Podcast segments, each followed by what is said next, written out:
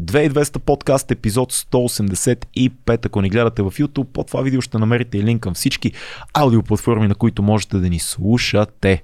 Ще намерите и линк към Facebook групата, която се казва 2200 Sober October, защото този епизод е посветен на нашия Sober October, който... Какво означава Sober October? Да го обясним. Трезвени октомври. През месец октомври ние и още 800 човека в тази група, като вие се присъедините, ще станат и повече.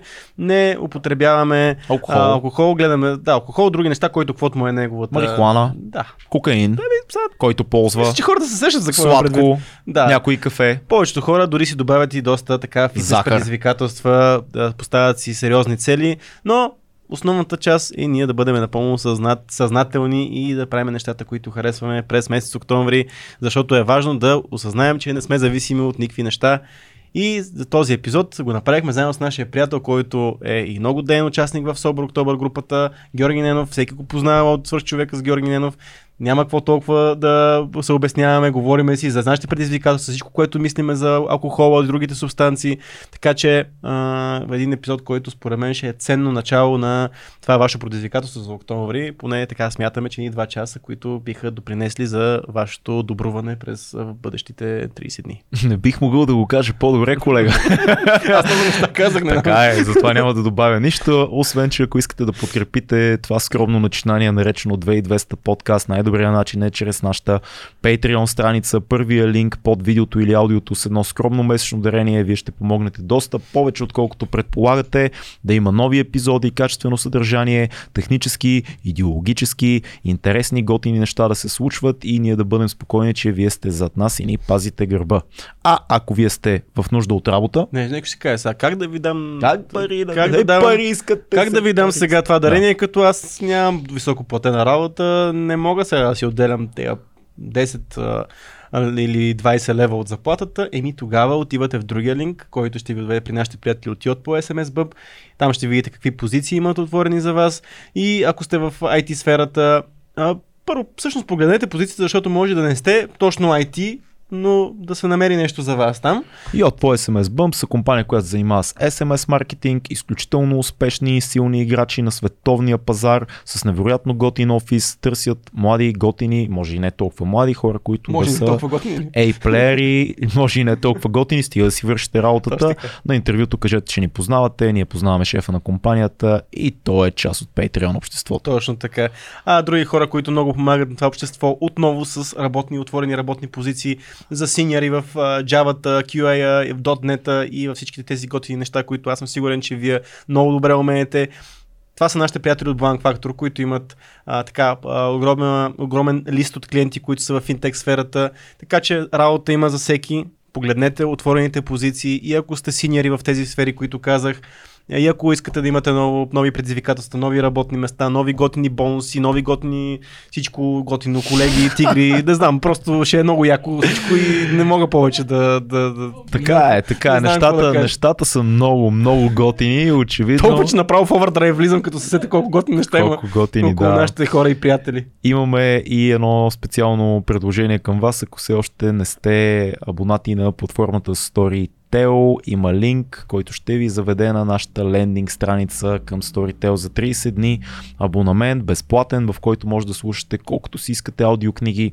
Аудиокнигите са страхотен вариант да слушате интересно литературно съдържание на български език, докато се занимавате с какво ли не, докато карате, спортувате или докато си циклите изкъщи и си миете съдовете, например. Супер яки са Storytel, така че ги препоръчваме. Ако се чудите откъде да започнете, гледайте поредицата 2200 Storytel. Тя е, както каза Цеци, супер готина. Много е готина. Готини книги препоръчваме в нея. А сега започваме с Георги Ненов. Една малка мотивация и изповед за Sober October и всичко, което планираме и се надяваме да се случи с нас. Защо и как? Започваме сега. Супер готино. Вече тъжен сме наживо. Тъжен ден. Наживо. Не е още тъжен ден, наближава. Значи... Вече започва тъгата. Гледай тъжната работа, гледай какво става. Да, това има някакви червен надпис, който пише нон алкохолик. Наживо сме в Sober October групата за всички желащи да прекарат един месец в трезвеност, а с нас е нашия приятел Георги Ненов от Свърш човека, който ме е мотивирал много хора за много яки неща през последните няколко години, а от известно време, откакто съществува, може би всъщност Sober October групата, един от най-активните хора. Там за всички, които сега попадат на този епизод, Sober October групата е много яка, там се разказват истории, някои весели, други не чак толкова, поставят се изпитания, чаленджи, ултиматуми си налагат някои хора, изобщо много, много яка група е и много се радваме, че за последните колко 2-3 години може би. Това е трето издание. Четвърто издание, винаги сме всяка година. Вече към 700 души са част от този наш месечния чалендж да спрем да консумираме алкохол и други неща. Жорка, как си? Аз съм супер. Вече написахте в теб. Орлин говори много. С червеничко. Всъщност, това, което исках да кажа на първо място е да ви благодаря, че сте поели инициативата, или както се нарича, личната отговорност, да инициирате такова яко нещо, като Sober October. По принцип, аз в моята глава такава идея не би ми дошла, защото не знам, по друг начин разсъждавам. Ние взехме от американците, нали знаеш, тя нямаме никакво авторство на тая идея. Казаха 3 подкастъри, докато си говорих. Да, подкастъри. Аудиовизуални автори в интернет. Създатели на аудио и видео съдържание. Контент креаторите са в дълъг формат. Ужасяващо. Идеята е страхотна и тъй като аз съм на мнение, че готините хора с мислените идеи трябва да се подкрепят, видях възможност да изпитам себе си. Аз страшно много обичам предизвикателства. И редовно се опитвам да, примерно в началото на годината, реших, че ако мога да си подаря плочки за 36-тия си рожден ден. Ама не на банята. Не на банята. Значи тия за банята вече ги бяхме наредили, че правихме ремонт с моята годиница. Тия понякога са по-сложни, между другото, да ти кажа. На банята ли? Отнемат повече време, отколкото. И повече пари отиват там. Повече пари. Всъщност се предизвиках, беше доста яко. Тъй като спрях джуджитсото, почнах доста интензивно да тренирам както едно време и нещата си дойдоха на мястото. След това полека-лека покрай това, защото всяко ново предизвикателство изисква ментално усилие. Изисква воля, изисква да си кажеш, добре, айде, остана още малко и така. Но осъзнаването какво ти е донесло като процес, това е което остава с теб. Да. И понеже аз зачетох нещата в групата, когато Цецо постна, тя почна да ми излиза отново.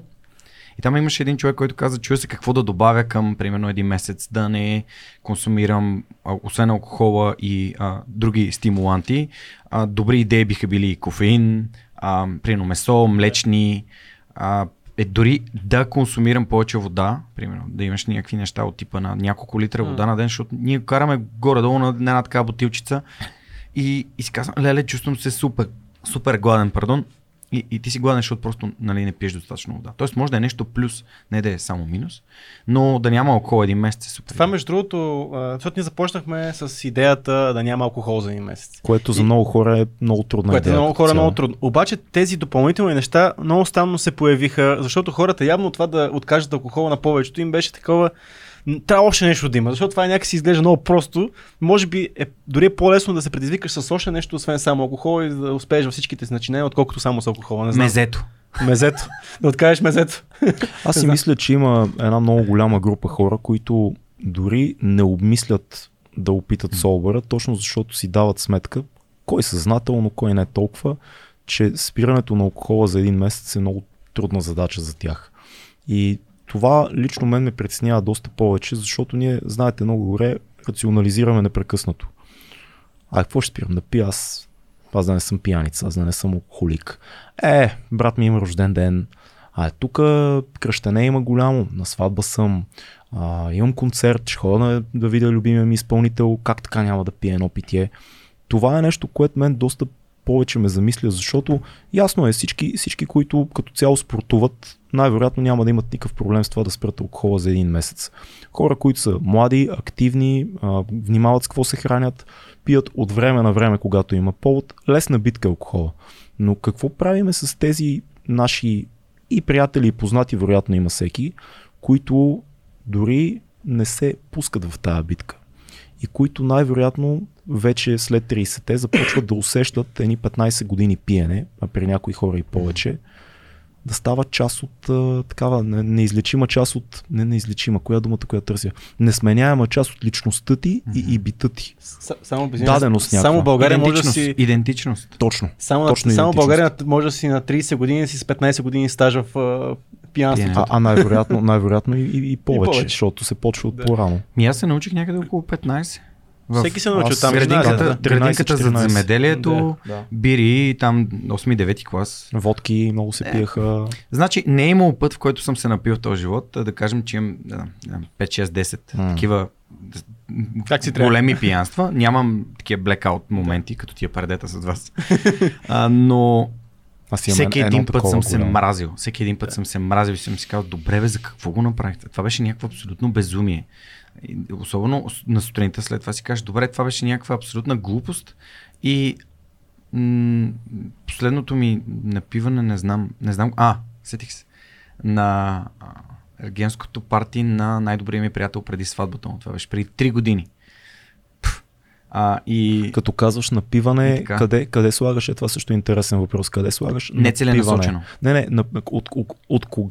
от къде до къде пиенето става напиване? Защото, примерно, аз мога да изпия, да кажем, 3 големи уискита и съм пиян съм, но не съм пиян да не знам какво прави и какво се случва. Да, подпино. Но ако изпия най-вероятно една бутилка уиски сам, може би ще блекна. Няма да блекаутна, но ще почна да говоря, да правя страшни глупости, от които ще ме срам много. Тоест, къде слагаме напиването като по скалата на пиенето на алкохол? Аз по-скоро го казах, защото от алкохола не съм видял нещо, което да е вау, страшен кеф. Мисля, то е някакво седно като кафето, малко е социално. Много е социално. Много, да. Аз не пуша. Тук е важен елемент, че аз не пуша и никой не ми се провокира желанието от как без цигара и без кафе или без... и алкохол при мен е напитка, която е за споделяне на чаша вино на вечеря или с приятели излизаме да се почерпим за нещо, но не съм тип човек, който ходи по баровете и напиването са ми някакви крайности. Та, както и да е, това са моменти, с които не се гордея, не се чувствам добре и физически се мрази. Аз започнах, защото идентичността на човек, който обича движението и спорта и да се наспива и да се така чувства с всичкия си, за мен е много по-важна от идентичността на човек, който иска да пие нон-стоп. Да, има моменти, в които, примерно като бях в Германия и искам да си пия един ром, да я знам, нещо е такова, просто с идеята, че сигурно ще ме успокои, то наистина, то е по някакъв начин може да те успокои, обаче лесно се прекрачва тази граница, айде още едно, айде утре още едно, и утре още едно, и утре, и то става част от твоя живот, както Орлин каза в началото. Да. Такъв тип рестарти, и особено когато имаш среда, и особено когато имаш така на български е прекрасния израз peer pressure, т.е. средата ти знае, че ти си поел някакъв ангажимент и ти знаеш какво се правиш? Какво се правиш, бе? Пия една бира. Ти си пия една малка ракия. Последния път това ми го обясняваше жена. Всякакви хора са ми го обяснявали. Аз в периоди, имал съм големи периоди, в които не пият и просто аз съм се сблъскал с такива безумни аргументи. Как така не я пиеш? Ти за кой се помисли? Аз съм го чувал това. Ти за кой се помисли да не пиеш с нас? Нали? И ти си такъв. Не знам какво да кажа, дори обаче, как да отговоря на това. Кога ще стане, защото всички наблюдаваме това, че в момента не е модерно да си пушач. Нали?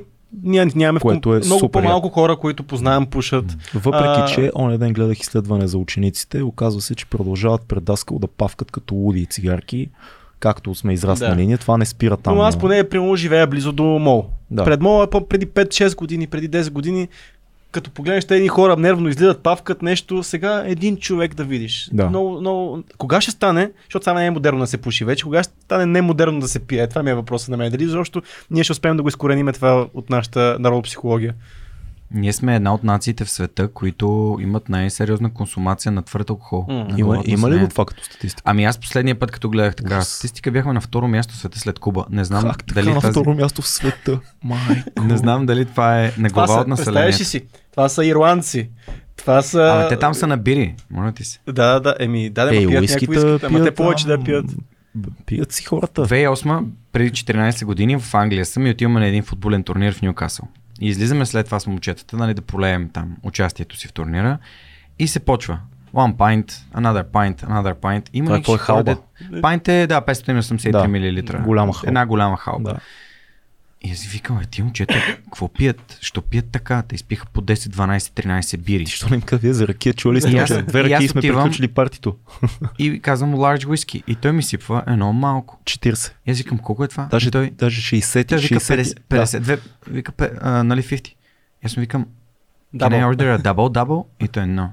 Окей, I want two doubles. И си ги сипах в една чаша, нали? Да. Всички е така ме гледаха като някакъв паднал. Това ми го разказваше за Норвегия, моят приятел Ники Уърст. Малкото е 25. Да, Ники вика, те нямат голямо, смисъл на голямо ще дадат 50.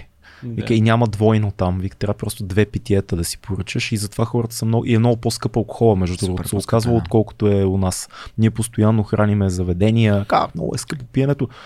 В Европа пиенето е много, много, много по-скъпо и наистина не се приема за нормално да отидеш някъде и спиеш 6 уискита тая вечер. В смисъл, това е странно за тях. Да, ма тук сега ето с годините също така, аз не мога да отида и си поръчам някаква прямо водка, сега няма да казвам име, ма такава ето струва 20 лева бутилката. Не? Това знам, че на другия ден ще ми е много гадно. 20 лева питието. Не, бутилката има предвид. Смисъл, лоша гадна алкохол.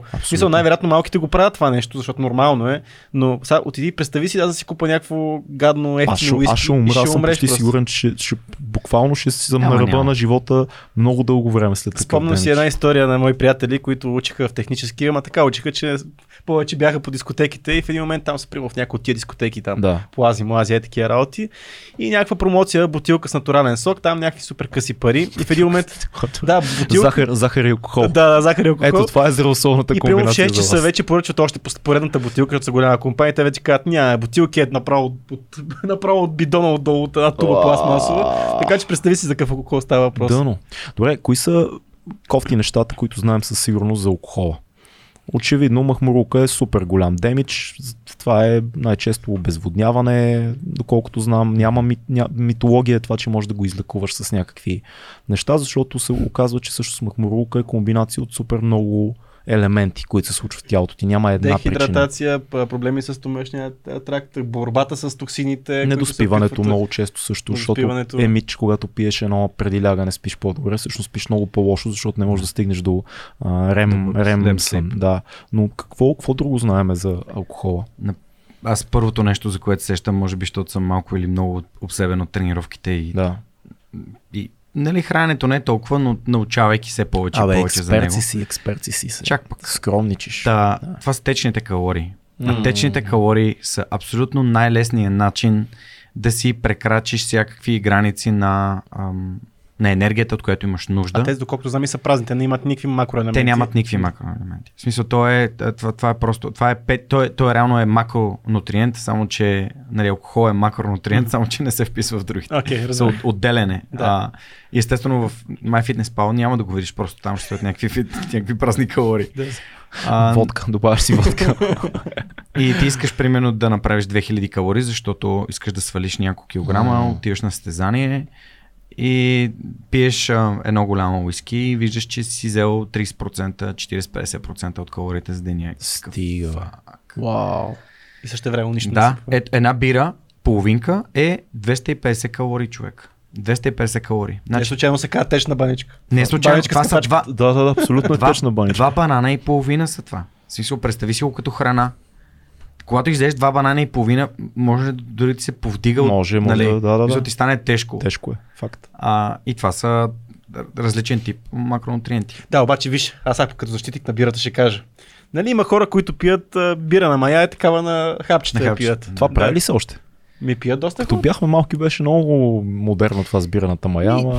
Чувал съм го между другото покрай планинските преходи, съм чувал, че хора, които взимат там две на ден, даже не знам защо се взима, но ето. Ако е bullshit сенс това с бираната мая. Даже не знам за каква. Както и да е, допълнително. Ако доктор Стефан Митев е в лайв чата. Виж, във водката няма полезни вещества, в бирата може и да има. В бирата, най-вероятно има някакви полезни вещества. Според мен от алкохолите това най-безобидното нещо, което човек може да консумира. Най-ниският процент на алкохол, нали? Ние тук предвидливо сме взели 0%. Безалкохолна бира. Ако се включвате сега да знаете. Нарочно.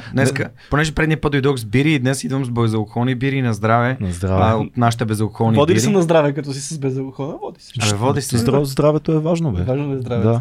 Аз се сещам за... Има един много як епизод на Huberman, който слушах съвсем скоро. Преди месец, така че... Аз го слушах, да. Като отивах към Тунис, го слушах самолета. И ме потресе, защото препоръчваме го на всички този епизод. Трябва два пъти да го шернем в групата, според мен. Три пъти трябва всеки поведнъж да го шерне. Може да има кой какво си взел този епизод, да има споделя. Това е много яко, защото така има интеракция в самия. Жесток, така може да го направим. Това е много яка идея. Там има някакви неща, които никога не съм подозирал. Уж всички четем, нали, интересуваме се за това как ни действа алкохола и т.н. Но идеята, че всъщност количеството мозъчни клетки, които губиш на префронтал кортекс, на малкия мозък, е едно и също, без значение дали пиеш много или средно, или дори към малко. Реално е ужасяваща мисъл, защото хората си казват: добре, аз пия всяка вечер по, да кажем, една чаша вино. И той изчислява и казва: добре, това са примерно 6 чаши вино за цялата седмица. Няма значение дали пиеш по една чаша вино всяка вечер или по едно малко уиски всяка вечер, или отиваш петък и събота и изпиваш общо 10 уиските или 10 чаши вино за петък и за събота. Това е абсолютно същото, като да си тежко да си пиеш по бутилка на ден. Тоест ти пак губиш клетки, губиш потенциал на мозъка, създаваш демидж, който е много сериозен и който може да не усещаш сега, но най-вероятно на стари години ще го усетиш. И още по-шокиращото нещо за мен.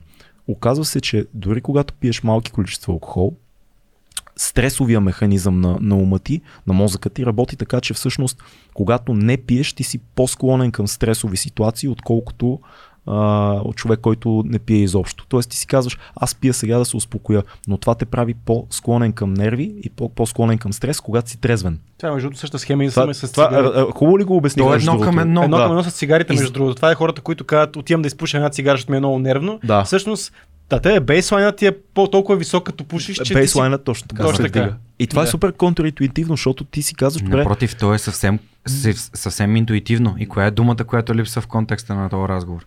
Адаптивност. Тоест, тялото ни ще се адаптира към това, което му даваме. И ако му даваме алкохол, то се адаптира към алкохола. Свиква да се успокоява. Това е някакъв тип инструмент, с който ти лъжеш, нали, организма си. Тялото ти, като пиеш всяка вечер и в един момент: аз не се напивам от едно малко. Не се напиваш. Ти като всяка вечер жулиш. Да. И как ще стане? Това е ужаса на българския алкохолик, нали, че колкото повече пие, толкова по-не се напива. За мен с напредване на алкохолизма също почваш да напиваш от много малко. Знаеш, имаш едно такова, пиеш едно, напиваш се и после вече държиш цяла вечер, държиш с по-малко и държиш едно и също пиянство. Идеята е, че просто даваме на телата си неща и ги адаптираме към тях. Дали ще през нощта, когато примерно взимаме нощни смени, това е, нали, много зле за нас като цяло. Дали ще е с алкохол, дали ще е по някакъв друг такъв начин, дали с някакви стимуланти, и то тялото се адаптира и си казва: аз примерно, понеже моя грях са енергийните напитки. Миналата година карах доста дълго време без кофеин, ама тая година, примерно, като се опитам някой ден да не пия енергийни напитки, в някакъв момент просто се хващам как главата ми е: трябва да си взема нещо просто за да се дигна малко. Да. Защото нямам кафе, кафе вкъщи. Знаеш какво, аз как намерих, защото аз никога не съм си падал по енергийните напитки, нещо, което много помага при мене и ми дава такова фалшиво чувство за много силна енергия, е изотоничните напитки. Имам чувство, че възстановявам, имам чувство, че си набавям някакви неща. Той е тотален, има някакви неща, взима си някакво магнезичета малко, обаче това приема кефи мене. Със сигурност погъщам някакво количество захар, което не е нужно. Щом работи за хърта ти идва това усещане. Щом работи за теб. Да, ама това е начин да си го читнеш. Да. Аз си мисля, не знам, в принцип, кафето е много по-добрия вариант за кофеин и за енергия от енергийните напитки. Аз също отрицателни калории. Имах период, в който аз много пиех Red Bull, пиех много. Аз другите нещо не ги усещах, но пиех много Red Bull. Те са Red Bull най-силното май се води, но истината е, че това нещо няма. Дигате кофеина в енергийната напитка и ако имаш добро кафе под ръка, дългосрочния кик, където получаваш си е... Таурина работи, но пак е малко митология и там, според мен. Аз не знам, нямам... Кофеина е основното нещо, опакован кофеин във всякакви неща. Защото аз съм пил енергийни напитки, които имат само таурин и е доста по-различно чувството, отколкото тези, но ако човек има кофеин под ръка, е най-чистия и сигурен начин, според мен, да се вдигне. Се да, или да знам, зависи. И то е временно, да. Защото ти си плащаш цената в последствие. Както и с алкохола плащаш цената в последствие, както и с цигарите плащаш цената в последствие. И ние се адаптираме към нещо, обаче си плащаме цената за него. Кофеиновата зависимост е много по-сериозна, отколкото хората си представят. Това е, ако човек пие по 2 кафета средно на ден, да се чаленджне, да се опита да спре кафето за една седмица, гарантирам му симптоми, които са като се едно спираш някакъв наркотик. Ще те заболят мускулите, ще заболи главата, координацията ти ще се общуването ти с хората, целият ментален процес ще затлачи и това се случва, това е абсолютно истина, аз съм го изпитвал, ужасяващо е. Но пък става въпрос за кафето... Затова пия по 2 кафета сутрин, 2 еспресота и не пия повече кафе през ден. За любимия ни Huberman, който пак ще поделим, да. Той пък там имаше един епизод, който говореше за кафето, той много често говори за кафето, той пък не намира така много лоши неща в самото кафе. Като... То няма. Да. И идеята е, че кафето е окей. Кафето е окей, но аз пък тук слушах един разговор с собственика на Дъбов Specialty Coffee, господин Дъбов. Той е бил при тебе, да. Да, той е бил при тебе, нали? Той по принцип казва, че Specialty Coffee-то няма тия лоши такива да дигаш пулса, да не можеш да заспиш. Той така твърди и дава на децата си от малки пият кафе. Това е интересно. Аз пях малък, да. Пропих. Добре, ако активната съставка е кофеин, това би ли следвало да е вярно? За кое? За кафето ли? Ами, по принцип не. Нали, да. Разсъждаваме, защото ние сме хора, които посипваме малко. Мисля, че ако това, което те кара да дигаш пулса и да не спиш кофеина, значи това не би трябвало от неговата теория да е вярно. Това да е вярно. Нали? Може да има други неща, които ние не разбираме, защото нали, не сме толкова задълбали в кафето. Всичко е в дозировката, бе. То това е. Доста прави отравата. Да, и най-безопасното нещо, като изпиеш 3 кафета от най-хубавото кафе, ти няма как да не дигнеш пулса. Има хора, които едно малко еспресо, има абсолютно достатъчно да се чувстват добре. Няма. Самия кофеин не е проблем, според мен. Дайте да се върнем. Аз ще да умра само за кофеина, защото ще да умрам. Смятам, че миналата седмица ще да умра заради кофеин. Да, бе. Ами не, защото беше. Изпитвал съм тази сладка. Защото и аз съм изпитвал, по време на състезание. И то идеята е, че аз много дигнах пулса, то беше и жега и така нататък, обаче аз сутринта пия 2 кафета. Докато станам, пия 2 кафета. Оттам на примерно 5-6 км, 7-я, взимам едно гелче, което обаче в гелчето също има кофеина, там не знам колко кофеина в геловете, пия една кола и оттам дигнах пулса на 190. Въпреки че не си свикнал, то ти много малко пиеш кафе по принцип. Да, може би заради гела и колата и така, аз кола не пия, освен на състезание не пия кола изобщо, така че. Тя нервната система си работи. Само да кажем, тук е много важно да кажем, че всеки организъм поема по различен начин освоява кофеин. Има такива вече и ДНК тестове, свързани с това, което нали, не значи, че нали, то няма такова нещо на света, което да е еднакво за всички. И от към доза, и от към нали, съответно съдържание активна ставка. Това, което според мен пропускаме, но много хора в групата на Sober October не пропускат, е в комбинацията с алкохол да спрат захар за 1 месец. И се случват някакви чудеса. Защото ако подценяваме пристрастяването към кофеин, защото те спият някакви хиляди тонове кафе на ден. Захарта, ако я спрем за 1 месец, може да видим много сериозни положителни елементи ефекти върху тялото си.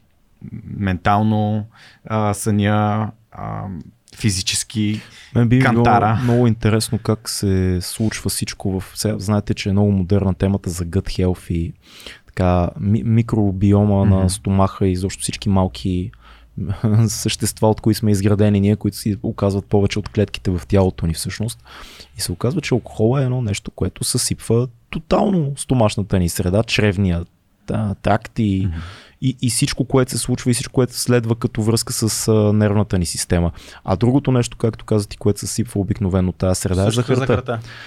Комбинацията между двете е безумна най-вероятно. Ако човек даде почивка от 1 месец, може би ще си възстанови стомаха и нервната система. Не, това се подценява за стомаха, според мен. Това никога. Винаги говорим за главата, като стане дума за пиене. Това все пак доказаха, че единствената система, която е свързана с мозъка директно, е храносмилателната система. Да. Така че това е напълно логично, че ако не функционира добре стомаха, не функционира добре и мозъка. Но аз в последните много години махмурлука ми се отразява не в главоболие, в някакви други неща, а в някаква дискомфорт стомашен. Мисъл, повдига ми се, не се усещам добре. Там ми се случва на мен махмурлука и затова и ми е много неприятно и затова не избягвам да се напивам, защото това ми е супер неприятно. Главоболието ще го понеса, ще пиеш едно хапче за глава, ще се оправи. Да. Но това нещо не мога да го понеса, пък аз имам така нече проблеми с стомаха, не искам още повече да задълбочавам това нещо. Да. Мен ме изморява. Чувствам се неотпочинал, не ме боли глава, като да ме боли глава. Да. Просто се чувствам сякаш не мога да си почина, не мога да се възстановя и ми трябва дни. Не те боли глава, защото не си пил с нас. Подозирам, че няма да е този октомври. Не, въпреки че аз да кажа, между другото, сега един дисклеймер. Това покана ли беше? Един дисклеймер да кажа. Един дисклеймер да кажа, че аз по принцип може да наруша този Sober October в някакъв момент. На теб ще ти позволим. На мен ще ми позволите, защото ако се случат нещата по-рано от предвиденото, аз просто няма как да не. Ще уточняваш ли нещата или си остане така? Който знае. Който знае. Повечето хора знаят, така че. И да кажа още нещо, понеже ни гледат доста хора в групата в Sober October, да могат да споделят, да пишат, да зададат въпроси, каквото искат, да не гледат само така мълчаливо и да. Така. Разговорът ще стане по-добър. Добре, да поговорим малко за тия хора, които... Това също е много интересна тема. Има едни хора, които носят напиене повече от всички други. И които си казват, какво ще спирам да пия аз един месец, аз си нося, всички припадат, аз продължавам, на сутринта съм по-добре, всичко е 6. Оказва се всъщност, приятели, че това пак от хуберманския епизод ми направи много силно впечатление. Оказва се, че всъщност това са хора с едни специфични гени, които разграждат алкохол по по-различен начин от повечето население на Земята. Не са толкова много тия хора, но ги има. За съжаление, това са хората, които най-често стават жертва на алкохолизма. Защото издържат по-дълго, те си мислят, че умение, всъщност това е един капан. Всъщност ти имаш много повече място да се пристрастиш към алкохол, имаш много повече място да поемеш, много повече място да консумираш по-често, по-дълго, по-големи количества и равно на това да съсипеш много повече здравето си в дългосрочен план. Това са най-често хората, които наричаме алкохолици. Между другото, там се тръгва. Един професионален пияница, наречен Бърт Крайшлер. Абсолютно професионален пияница. Това нарича този ген The Mickey Mantle Gene. А Mickey Mantle е един от легендарните бейсболисти, които е колкото повече пил, толкова по-добър бейсболист ставал. Да. И здравето му никога не се е влошавало. Това са тия хора, които пият си, все по-добри стават и никога нищо им няма на здравето. И издържат повече от всички. Да. Аз съм чувал за един цял национален отбор по футбол, който има този ген. Златните момчета. Те имат всички гени. То може би е заразен този ген. Пълният пакет гени за всичко. За всички неща. Златния ген. Те кога? На кой матч от всичките тези на 94-та са... Германия. Да, отиват... Да. Те си правили главата меки преди матч. Аз какви истории съм слушал за футболисти от 60-70-те години, какво е било преди матч. Нали сещате, тогава футболистите не са млади, като сега те са едни чички такива. Йохан Кройф е пушил в съблекалните, какво говориш. Йохан Кройф просто е павкал.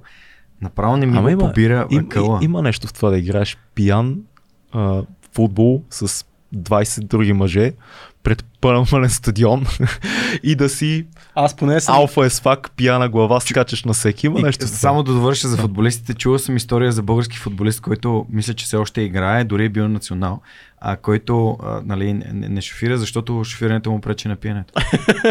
Правилно, така е. Аз имам един приятел, който не пуши, защото сега много не пуши трева в последно време. Не шофира, защото пуши трева и ходи с колелото, че иначе го вземат мишката. Той е бил на гости. Бензин пести. Да, и кара колело човека. Значи, защото през цялото време, откакто сме започнали този разговор, си казвам, добре бе, каква е целта? Това е целта. Да. Какво е хубавото нещо, което искаме да продадем на хората, които ни слушат или искат да се възползват от Sober October. И тук, докато Орлин разказваше за алкохолизма и примерно какви са нали, вредите, а какви са плюсовете, ако спреш алкохола? Първо, ще се видиш в пари. Нали, защото така това са едни сериозни пари, които наливаш всеки ден в алкохол. Само аз, значи, като откадах цигарите си мислех също нещо. Не забелязах разлика, обаче. Това е защото да ги харчиш. Да, ги харчиш нещо друго, разбира се. Представи си колко е по-яко да можеш да ги изхарчиш. Си купиш микрофон. Да, така е. Си купиш нещо. Сметнах, че давах тогава по 200-300 лева на месец за цигари, което пак е добре. Има хора, които дават много повече, но 200-300 лева, това си ти наистина може да си. Повече пари забира. Ужасни сме. Можеш да наспиваш добре, смисъл, чувстваш се отпочинал. Рестартираш системата и според мен е психологически има нещо, което е много, много ценно. Ти си даваш ясна сметка дали в действителност това е станало част от твоята идентичност. Защото той е тест за теб, но е тест за приятелите ти, за семейството ти, за това как се справяш с стресови ситуации, как като стане нещо, защото един месец не е малко време, може да стане нещо в работа, стават някакви шитове. Реакцията обикновено би била, аз ще отида пиано или 2 или 3 в бара, или да се видя с моите приятели, или скарваш се с приятелката си, откъде знам. Даде, ма това казваш, няма да го правя. Ти трябва да се сблъскаш с някакви неща, които, нали, знаете, невроза и психоза са различни неща, защото неврозата е идва жокера, психозата е аз съм Батман. Това са двете състояния. Неврозата е нещо се случва в света, което не е окей с тебе. И най-честия ход да я потиснем са алкохол, наркотици, порнография, също има много сериозни в момента данни за това. Това са трите, може би най-големи стимуланти за всички в момента, но какво правим, когато ти съвсем съзнателно дадеш някакъв вид обет и го наричам обет, защото е обет към себе си, да не употребяваш, говоря за алкохол в момента конкретно, но може да е всичко друго, в каквато и ситуация да се случи. А какво правим, когато баща ти или най-добре ти приятел ти каже, бе ти какво се правиш, нали, за този peer pressure и натиск върху тебе. Това е много интересен тест за всичко, за психологията ти, за средата ти, за отношенията ти, за стреса. Много е по-голямо според мен, отколкото хората си мислят и не отричам здравословния ефект, той е безспорен. Нали? Един месец да се изчистиш от, особено ако пиеш всеки ден, както много хора пият. Аз не пия много, ама често, нали, се хилиме на такива глупости. Аз съм между другото един от хората също, дето пие, ще поговорим личните ни истории, но аз напоследък пия може би 6 дена в седмицата, което е резултат от стрес, работа и така нататък. Не е окей това. Не е окей, не го правете вкъщи, деца. Но какво правиш, ако за един месец спреш? Можеш ли да ако стана, ако нарушиш обета, защото нещо си, рационална причина. Много се винаги има. Развалих собера много такова. Само едно малко ще пия. Само едно малко. То не се брои, едно малко. Нали, тия всичките неща са много интересни от чисто психологическа гледна точка за мен. Според мен най-якото нещо на Sober October идеята и защо на движението, което сте инициирали в България по копие на дружелюбни, доста напредничеви други цивилизации. От много по-лоши пияници от нас. Копираме много по-долни пияници. Е самата осъзнатост за процеса, през който минаваш. Нали? Да. Защото тези хора в групата са такива като нас. И те си казват, това звучи яко, ще го пробвам. Дори и първият път да изкарат 15 дена или 20 дена и нещо да се случи, то е много по-вероятно те да си кажат, о, вау, при такива и такива действия или такива и такива ситуации аз реагирам по този начин. И дори да е съсипан, нали, в кавички Sober October, то всъщност носи своята добавена стойност. Аз си спомням миналата година, като попаднах в групата, всъщност си казаха ми, това е супер як начин да се поддържам килограмите в категория и да отида на състезание. И беше топ. Да. И стана и си отидах на състезание и мисля, че беше декември състезанието и си взех медал и си беше супер. Много се кефих. Защото това беше начин да си контролирам калориите с, нали, обед към общността. Същевременно, аз като посна нещо в интернет, нали, тия хора ме следят дали го правя. Аз говоря за личен пример и говоря с лични примери. И как да кажа, нарушаващо интегритета ми би било и как тези хора ме възприемат. Ако кажа, аз няма да пия, вечер се прибирам при Неда и при годиниците и викам, аз ще изпия, но ще никой няма да разправя. Кой ще няма каже? Значи, това е моята идентичност. Аз съм дал думата си на тия хора. И какво? Нали, естествено случват се някакви неща и като се случват, ти си казваш си, да, това е момент, в който аз съм изпилен до край. Защо? Не съм се наспал, не съм се нахранил. Нали, попаднал съм в ситуация, която съм можел да предотвратя по много начини, обаче накрая се е стигнало до това да си съсипя при едно обещанието. Точно така е. Това, което забелязахме наистина в нашата група, тя 4-та година ще стане, е, че всъщност хората, когато се провалят, идват, не знам всички дали, но пишат в групата, казват защо, какво се е случило и същевременно казват, обаче аз продължих и сега ще продължа да еди кога си. Това се случва, да. Но това, което за мен е голяма сила, това, което е голяма сила според мен, е, че хора, които видяли това, което се случва, тази история ми разказаха даже сега миналата седмица. за човек, който е въпаднал в Sober October, спрява по време на октомври алкохола и сега казва, аз от 3 години вече не пия. Мисля, мога да пия една-две бири, когато е така ми се пие, ама нямам тази нужда, нямам тази зависимост, нямам потребността да пия бира. А те много хора са социални пиячи, те не си дават сметка, че всъщност пият заради компанията много често и когато ти щупиш този кръг на... И пушиш заради същите причини. И пушиш заради това и когато ти се убедиш, че всъщност един път, два пъти ще ми кажат приятели, Таре, какво си правиш, ама другия път ще знаят вече, че аз не пия в този случай. Или може да пия в много крайен случай, ако аз преценя. Не се чувстваш длъжен да се... едва ли не да не се отцепиш от групата. Едно такова малко племенната биология се включва в главите ни. Аз сега, да не съм. Свиква се. Хората свикват. Аз това ви го казвам. Аз съм имал периоди с по една година без алкохол. Имал съм даже година и половина имах без алкохол. В началото хората са много странни. В клубовете, когато отидеш да пееш, хората са много странни. На третия път вече дори не те питат. Хората си пият, ти си щъкаш с водичката или там количката, каквото си искаш. И даже след време, като те видят, като излезеш от този период с питие, си казва, ааа, човек, верно ли ще пиеш? Верно ли ще пиеш? Такова негатив, верно ли ще пиеш нас? Така че това не трябва да ви стряска и мисля, че и приятелите ви ще си направите една много хубава преценка за това кой е около вас. Искам само да... Дойде ми една идея, преди малко се говорихме за идентичност и това, което на мен много ми помогна... за Жорко Йорданов. Поздрави за Жорко Йорданов от идентичност. Да. И то е... Всъщност, тази пирамида на неврологическите нива, която може би на някои хора им е позната, но други не. Най-отгоре стои твоята визия над самата пирамида. Мисията в живота ти. Там е първо кой съм аз. Защо съм тук? На тази земя, що съм роден. На второ място е кой съм аз, каква е моята идентичност. И повечето хора надолу вървят убеждения, ценности и така нататък. И най-отдолу среда. И то всъщност реално какви сте действията, какво те обгражда. Ако у вас няма пиене, Джеймс Клиер много ясно си го е казал, надали ще отидеш до магазина, за да си купиш пиене, ако нещо ти се допие. Факт. Тоест, ако у вас няма захар и няма цигари, най-вероятно няма да отидеш до някъде, за да си вземеш. Защото имаш много рационални решения, които трябва да вземеш. Добре, аз казах, че няма да пия и така нататък. И трябва всяко да извървиш път. Да. Идентичността. Каква е твоята идентичност? Моята идентичност е, че за мен здравето е върховна ценност. Аз съм здрав човек, искам да бъда здрав човек. Най-големият ролеви модел в моя живот, моя дядо, на когото съм кръстен, почина преди 23 години, и той пушеше като комин. И аз винаги съм знал, че това е лошо и въпреки това не съм искал да копирам на дядо си. Баща ми също, по същия начин, страшно много пуши и аз винаги съм знал, че това е нещо, което аз не искам да правя. Пробвал съм цигари, никога през живота си не съм си купувал цигари и това не е нещо, което е част от моя живот. Моята идентичност е свързана с това аз да се движа, да спортувам, всяка сутрин да започвам деня си тренировка или почти всяка и вместо да съм 6 от 7 дена в алкохол, съм 6 от 7 дена с тренировките.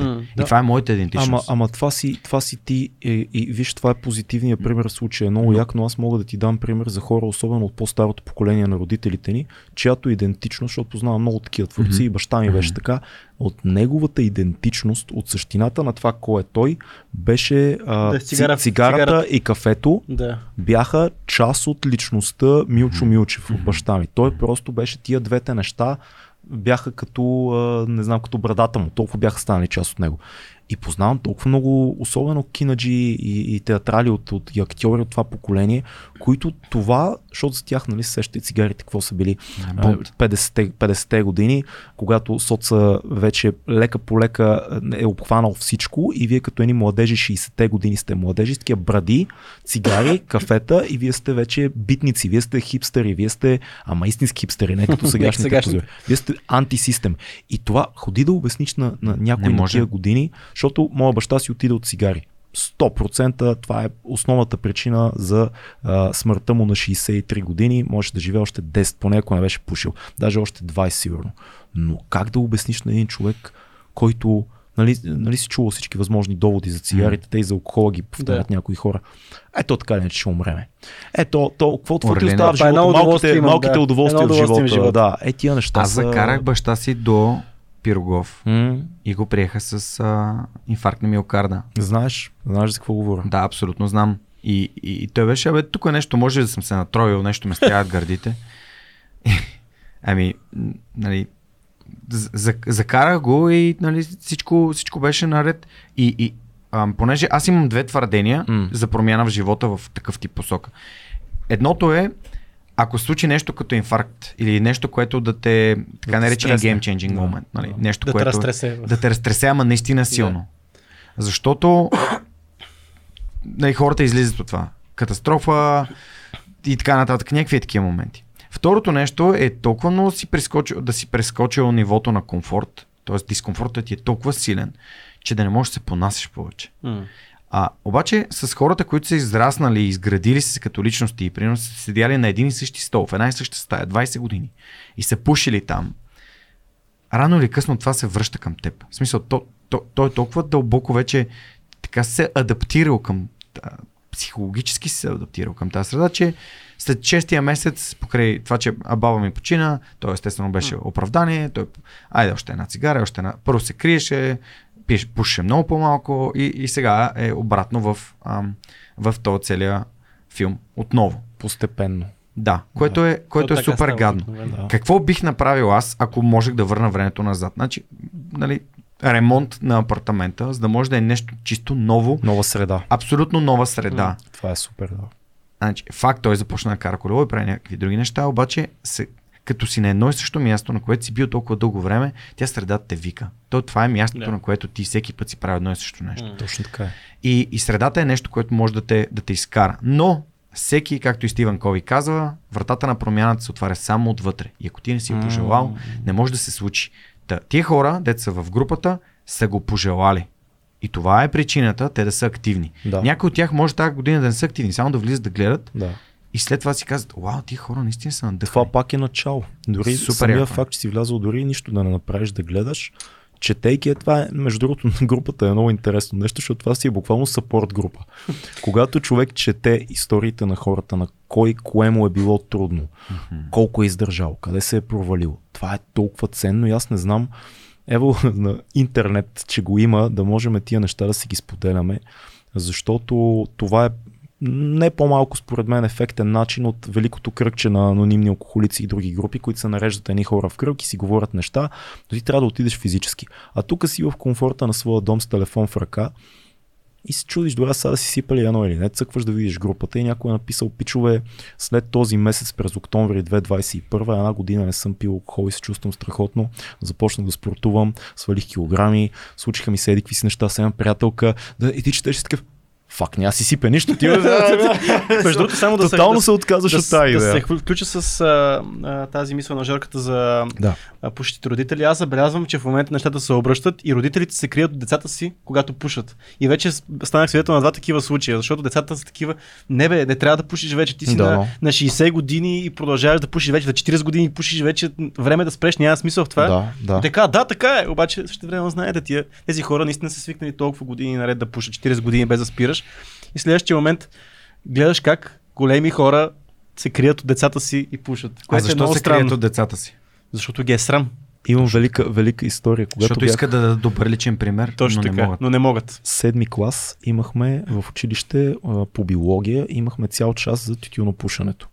74-то училище в Надежда. Имахме една учителка, как се казваше, една русолява дама около 50 годишна, не беше много възрастна, много симпатична, много чаровна и забавна учителка по биология. Дръпна ни един много хубав час за всички вреди, за дробовете и така нататък и така нататък и ние гледаме, половината пушихме вече, ама си викаме, всъщност може би трябва да пушим по-малко, смятаме сме на 14. И аз отивам нещо да искам от кабинета по биология, да питам за следващия час и какво беше. Чукам на вратата. Той е жестоко, защото чукам на вратата и влизам директно. Не знаете вече седми клас, в едно и също училище, ти си свикнал, познават те учителите. Имате завеса те връщат назад. Да, чукаш и само отварям вратата и виждам как тя застанала така и зад нея дими. Тя, дай ми само 2 минути и ще дойде. Аз съм такъв. Ще хода и аз да си запаля една, освен. Ужасно. Дай си пушим поне двамата заедно. Право ми идеше това да й кажа. Да, но виж личният пример колко е важен в такива неща. Личният пример е супер важен и неща от типа на детето ми е малко и то не разбира. И аз му казвам, че цигарите са нещо лошо, това са пълни глупости. Да. Защото това са абсолютно. Това е, нали, историите, както каза и Тони Робинс, нали, историите, които си разказваш, нали, просто за да си вярваш и да се успокояваш. Да, рационализираш си някакви неща и съвестта седи тихичка, защото едно гласче ти казва, то не разбира нищо. То не чува като се карате с жената и то не вижда като пиеш всяка вечер пред телевизора. Има, между другото, потресаващо силен документален филм по HBO, но трябва да се сети как се казваше. Преди 2 вечери го гледах, който проследява по няколко дни на хора, които са зависими от алкохола на различна степен. Мамка му ще го посна в групата, не мога да се сети как се казваше в момента. И е много интересно, защото цялата идея на документалния филм е, че има спектър. Това е разликата, нали, в мисленето. Едно време хората мислеха така. Има алкохолици и хора, които сме окей, си пиеме и сме окей. И се оказва, че филма върви по спектъра. Първо една мацка, която е 20 и няколко годишна, която ходи по партита. Обаче те, жесток екип, между другото, на филма. Те вървят с нея от преди партито, по време на партито и след партито. И ти виж как тя отива супер весела, пият с нейната компания американци. Тя стига до рев. Обикновено това случи няколко пъти. Стига до рев, на другия ден е разбита, страда за бившото си гадже, после пак отива да пие. И те пият, нали, знаеш, тъпи американци пият шотове, после пият водка, после пият текила, после пият бира, после пият на бира да се приберат с нея. Да, и после са тотално не знаят къде са. После отиват при един мъж, който беше на 50 и няколко години, който вече се е развел. Има син на 10 години, който идва да го види за лятото. Този човек си беше алкохолик, той това прави и детето му на 12, тинейджера, знае, че баща му по цял ден пие, идва да го види лятото. И той седи от сутринта с бутилката, баща му говори му някакви глупости за живота, дават интервю с хлапето и хлапето клапе на 12 години. Какво хлапе? Млад мъж, който казва, много ми се иска той да спре, опитвам се да го разбирам, знам, че му е много трудно да спре. Знам, че ако спре, може да умре на този етап. Но той си продължава. И вече имаш един трети спектър с един, който тотално беше вече се затворил в къщи, където самия, той беше по-възрастен господин, който си даваше сметка самия той, че най-вероятно съвсем скоро ще умре. Това състояние, което е описано прекрасно в книгата "Алкохол" на Калин Терзийски, който ни е бил на гост и препоръчвам епизода, той е видял дъното на ямата, буквално мога да умра от алкохол и пак, знайки го, не мога да спра. Тоест има спектър, има парти пиене, има много пристрастеност, има много финалното състояние и най-вероятно всички ние, които сме в групата, които пием, сме в началото на този спектър на приятелското пиене или на уикенд пиенето или на по-малко вечер след работа, защото много сме стресирани, но не мислете, че това не е по-голям капан, приятели, защото се оказва, че всъщност и това каза и Хуберман, че всъщност демиджа е не по-малко лош, дори да е по-малко пиене наредко, нали, на по-малки количества, разредено през седмицата и т.н. Има си спектър и отровата си отрова. Това е истината. Между другото, Хуберман сега изкара епизод и за синопушенето. Май е от вчера или от днес нещо от този. Нищо не ни остави този човек. Нищо не остави този. Разби всичко. Ама ето като си го. Как така сутрин да се събудиш и да гледаш небето? Как така, нали? Не може да си отвориш Фейсбук, така, да едно кафе, 2 цигари. Или 2 кафета, 1 цигара или там колкото на колкото. Шегувам се. Да.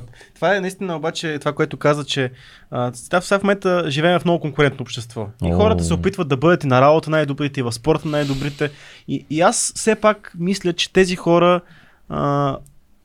Те може би посягат в друг тип субстанции, обаче при алкохола за тях не би било окей, защото това означава, че ще останеш 1 час по-късно, си легнеш и ще станеш 1 час по-късно, което не е окей за тях. Така че може би алкохола вече не е... Много често вървят заедно, особено в тези по-бизнес средите, финансовите среди, кокаина и алкохола се вървят заедно, защото кокаина ти помага да пиеш и да си много остър дълго време с компанията, защото не си по-малко мъж от всички, ти ще пиеш уиски заедно всички и ще чертаеш и на другия ден да рестартираш много по-бързо сутринта.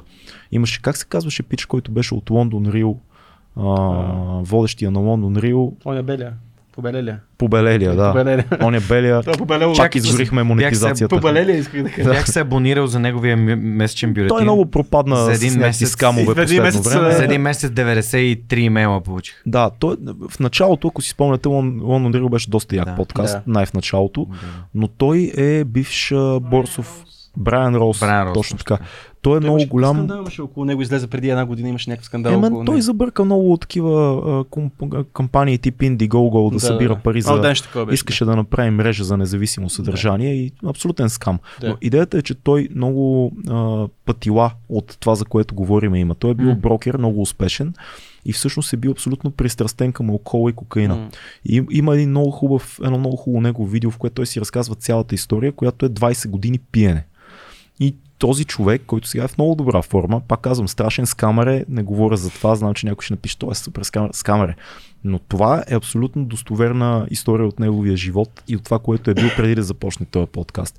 И заключенията, които има точно за този динамичен свят, защото знам, че ни гледат много хора в IT средите, в финансовите среди, теб също гледат изключително много хора от този корпоративен свят, който е много динамичен. Това се случва. Те вървят ръка за ръка тия зависимости. И човек, понеже има пари, и си казва, какво ще стане? Мога да се сваля, мога да се дигна, аз съм господаря на вселената, важно е да има бизнес, важно е да не спирам, да бъда на всички срещи, да имаме по-голяма печалба, това е не по-малко страшно от битовото пиене. Да, съсипам. Ако се събудиш на 50 е добре според мен. Мисля, 50 си парцал. Ема да, ама пак доживял си до 50. Къде сме ние в момента? Защото може би това е, нали знаеш, fast money, fast living и така нататък, 50.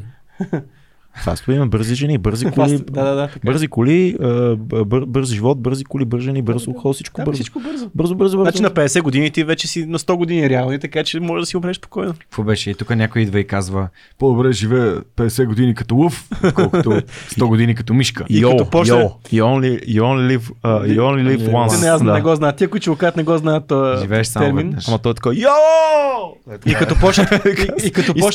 почна 50 година се вайкат и видиш като почне да се влачат.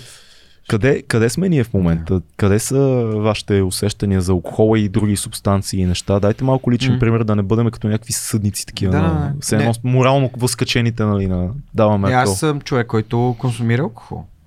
Естествено, не бих рекламирал и не бих се свързал с брандове за алкохол.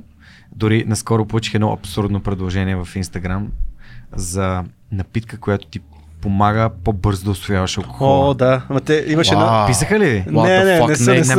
На мен ми писаха, няма да казвам сега, но ми писаха... Да не, те рекламираха, това рекламираха тази. Чакай, за да не съм го... Котото и Фънки рекламираха някакво подобно нещо. Не, те рекламираха хапче за махмурлук.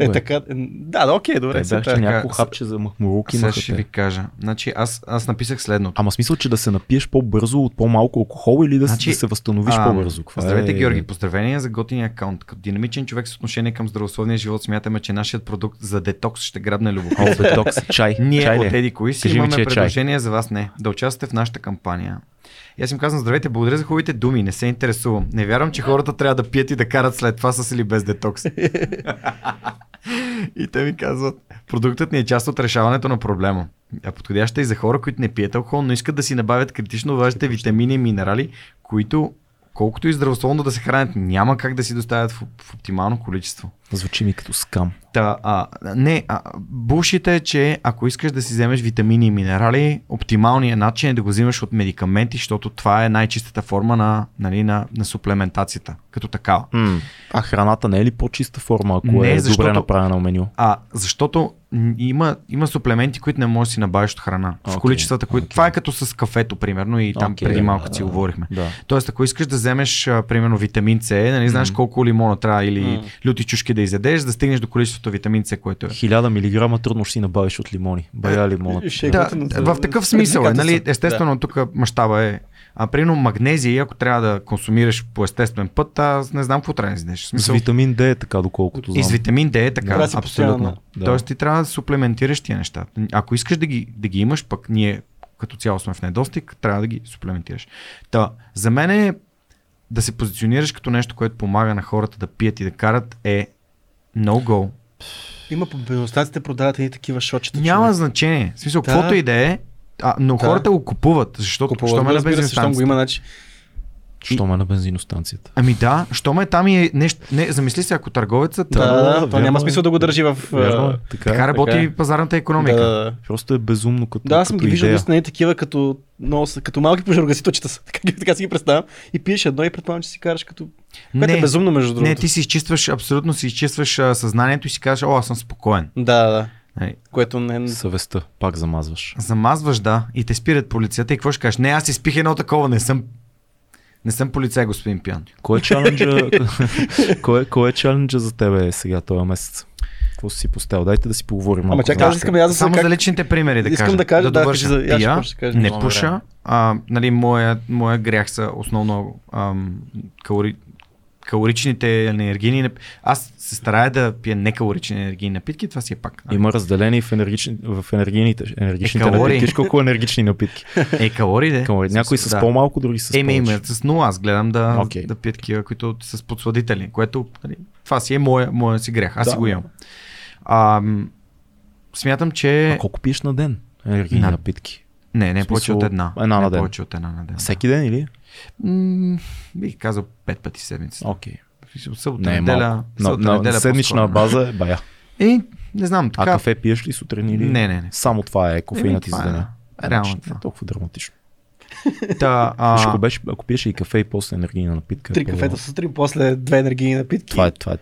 Това би било тежко. Горе-долу това е при мен, като твърд алкохол вкъщи в момента няма от доста време. Дори сме си говорили с моята годеница, че трябва да не пием.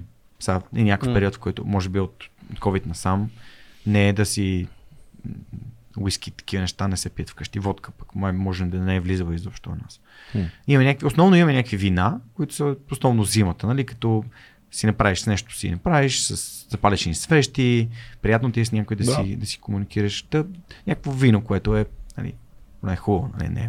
Супер. Мераклийско вино.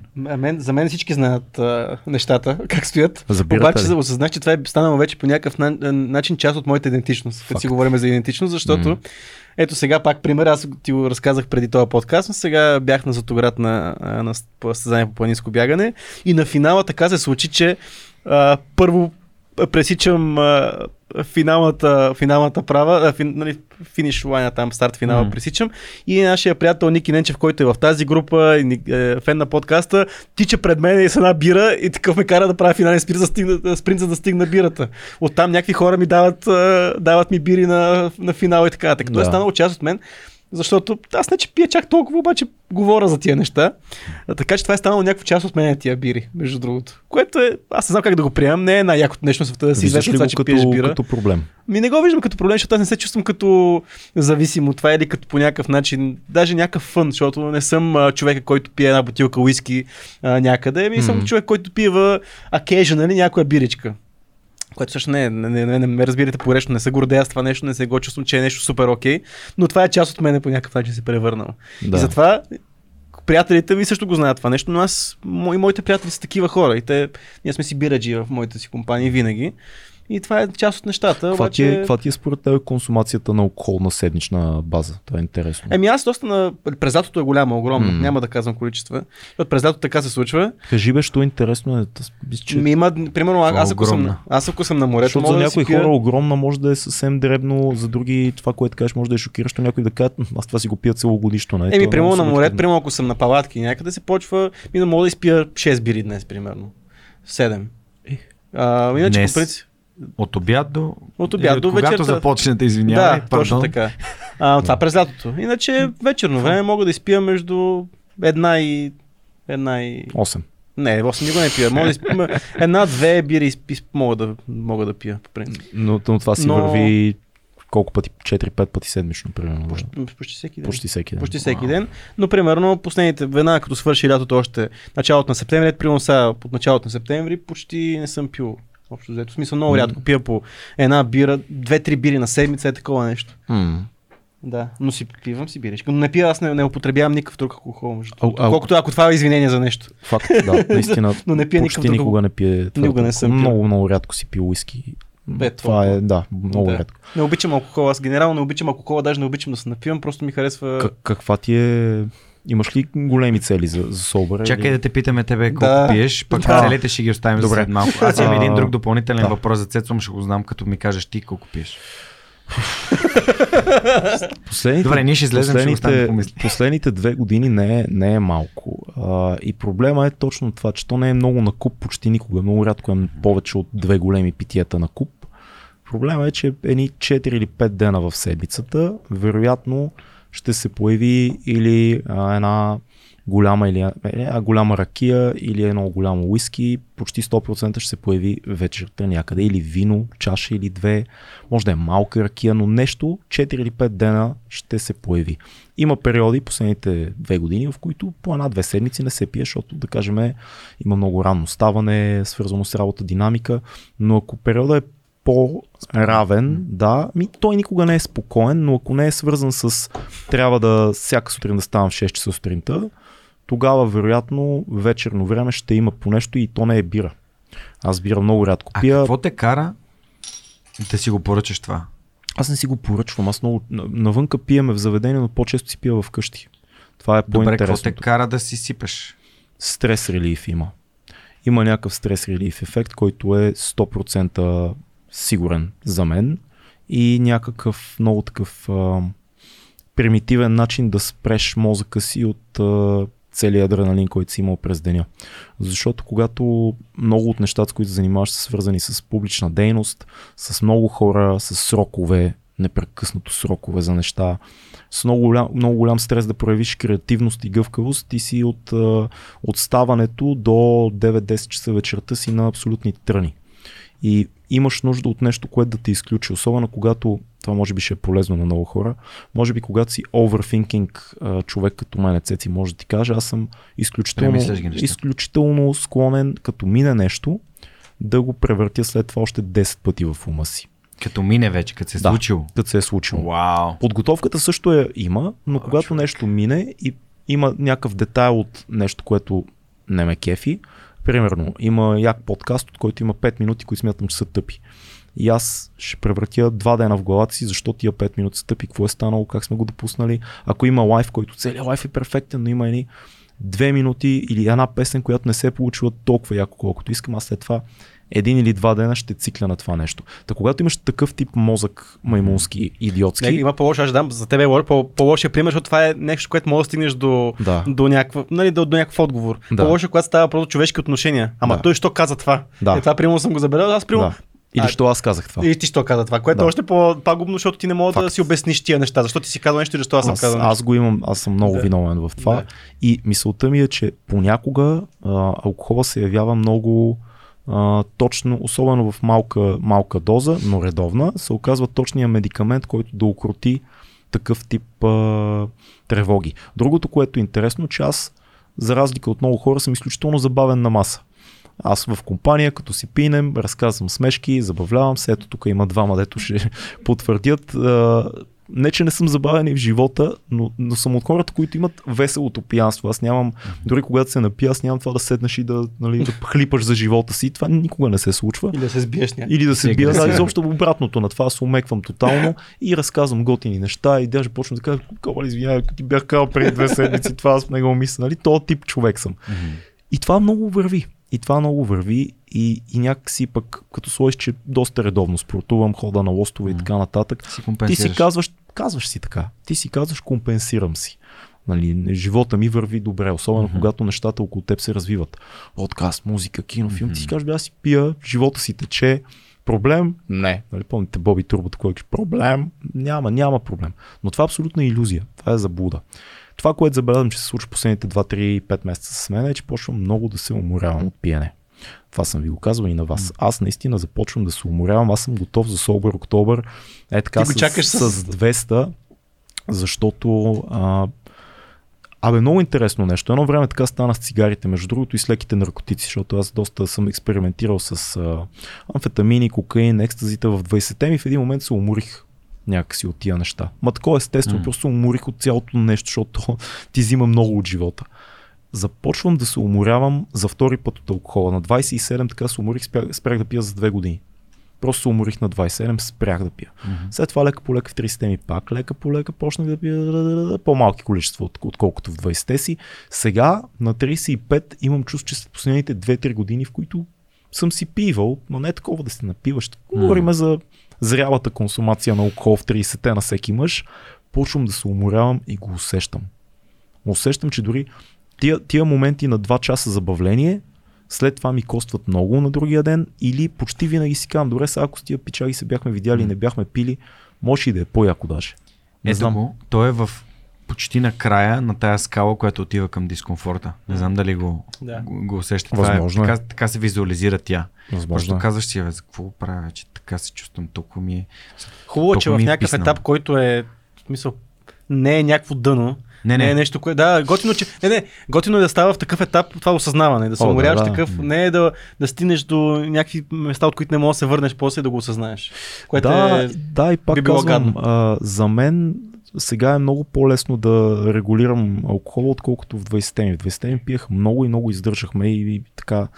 Много се гордеехме с това, че можем да пием по цели дни. Сега говоря в нощено число, обаче мъдро. Да. Говоря за мен и моите приятели. Средата ти е пиш колкото тебе. Да, за щастие и сега средата ми е доста по-зряла.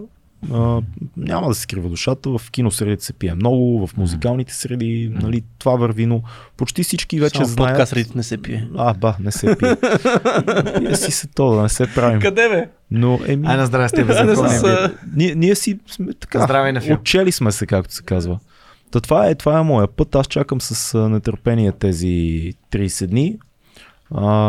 Има един повод, който може да направи изключение за кратко. Чували сме. Чакаме. Да, има един малък повод, който е много хубав, но ако дори и това да го има, това няма да рестартира нещата, така че... Аз имам нещо да ти кажа преди да преминем към целите ни и да питам за смъртта от кофеин, защото аз според мен имам по-травмираща история от твоята. Да. Преди, може би 8 години, 7 и половина, там някъде, имах една много силна лична ситуация в моя живот, свързана с здравословното състояние на мой близък човек, от която когато се прибрах и реално отговора беше, че остава някакво време. Тогава проведох един разговор с мой близък приятел, който ми каза за една молитва и тук връщаме анонимните алкохолици и ти сигурно си чул, казва се Serenity Prayer. Тя гласи следното. God grant me serenity to accept the things that I cannot change, the courage to change the ones that I can, and the wisdom to know the difference. И съответно на български, нали, Господи или сило там, който както иска да го разбира, дай ми смирението да приема нещата, които не мога да променя, коража да променя тези, които мога и мъдростта да разделям едното от другото.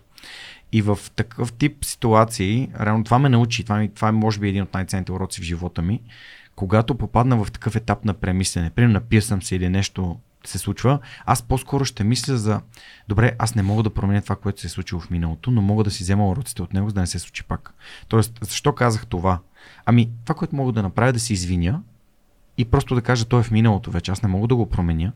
Ако за мен е важно отношението на този човек към мен и това би понесло някакви щети, аз ще му напиша, съжалявам, бях афектиран, случи ми се нещо, не извинявам се за това, надявам се, че не остава някакви лоши впечатления в теб или какъвто и да е проблема, но реално какво е казал другия няма значение, той вече го е казал. Проблема е, Георги, че хората сме изключително рационални, когато гледаме отстрани, но когато сме вътре в ситуация, емоциите завладяват и това е интересното, нали, много автори пишат за това. Ние не сме толкова рационални, колкото си мислим в самия живот. Ние сме рационални наблюдавайки. Но съгласен съм напълно с теб. Нали, тази реактивност към ситуацията е хубаво да можем да си кажем, окей, чакай, няма да реагирам сега. Мисля, това е нещо, което наистина ме вкарва в двата края на спектъра. Или съм еуфоричен, или съм супер ядосен, или много тъжен и няма да реагирам сега. Да. Нека да го преспя. И тогава ти кажеш на неокортекса му казваш, я чакай да преспим и утре сутринта ще вземем много по-качествено решение. Събуждаш се на сутринта и си казваш, вау, добре, че не го направих с нощи, чак да направя страшната потия. И това може да го контролираш. Аз го правя през въпроси. И като си задавам въпроси, рационалният мозък почва да работи. Примерно казвам си, имам ли нужда сега да си взимам уиски? Аз ако имам уиски вкъщи ще го пия. Не, по-добре да не го взимам. Тоест, започвам да си задавам някакви въпроси, които целта им е да почна да мисля. Да, виж, обаче ще ти дам един пример. Според мен много хора са чувствали така с алкохола. Когато с, в моя случай, да кажем, един снимачен екип, имате 1, 2, 3, 5 тежки дни. И сте един отбор, едно племе хора с обща цел, която минава през изпитания. Да. Може да е всякаква ситуация, аз говоря за снимки, но всички сме имали такива неща. Когато премине този период и вие седнете на една маса и си сипете по едно, това колкото и да е клиширано е изключителен лубрикант за стреса и някакъв бондинг, такъв, някакво свързване между вас.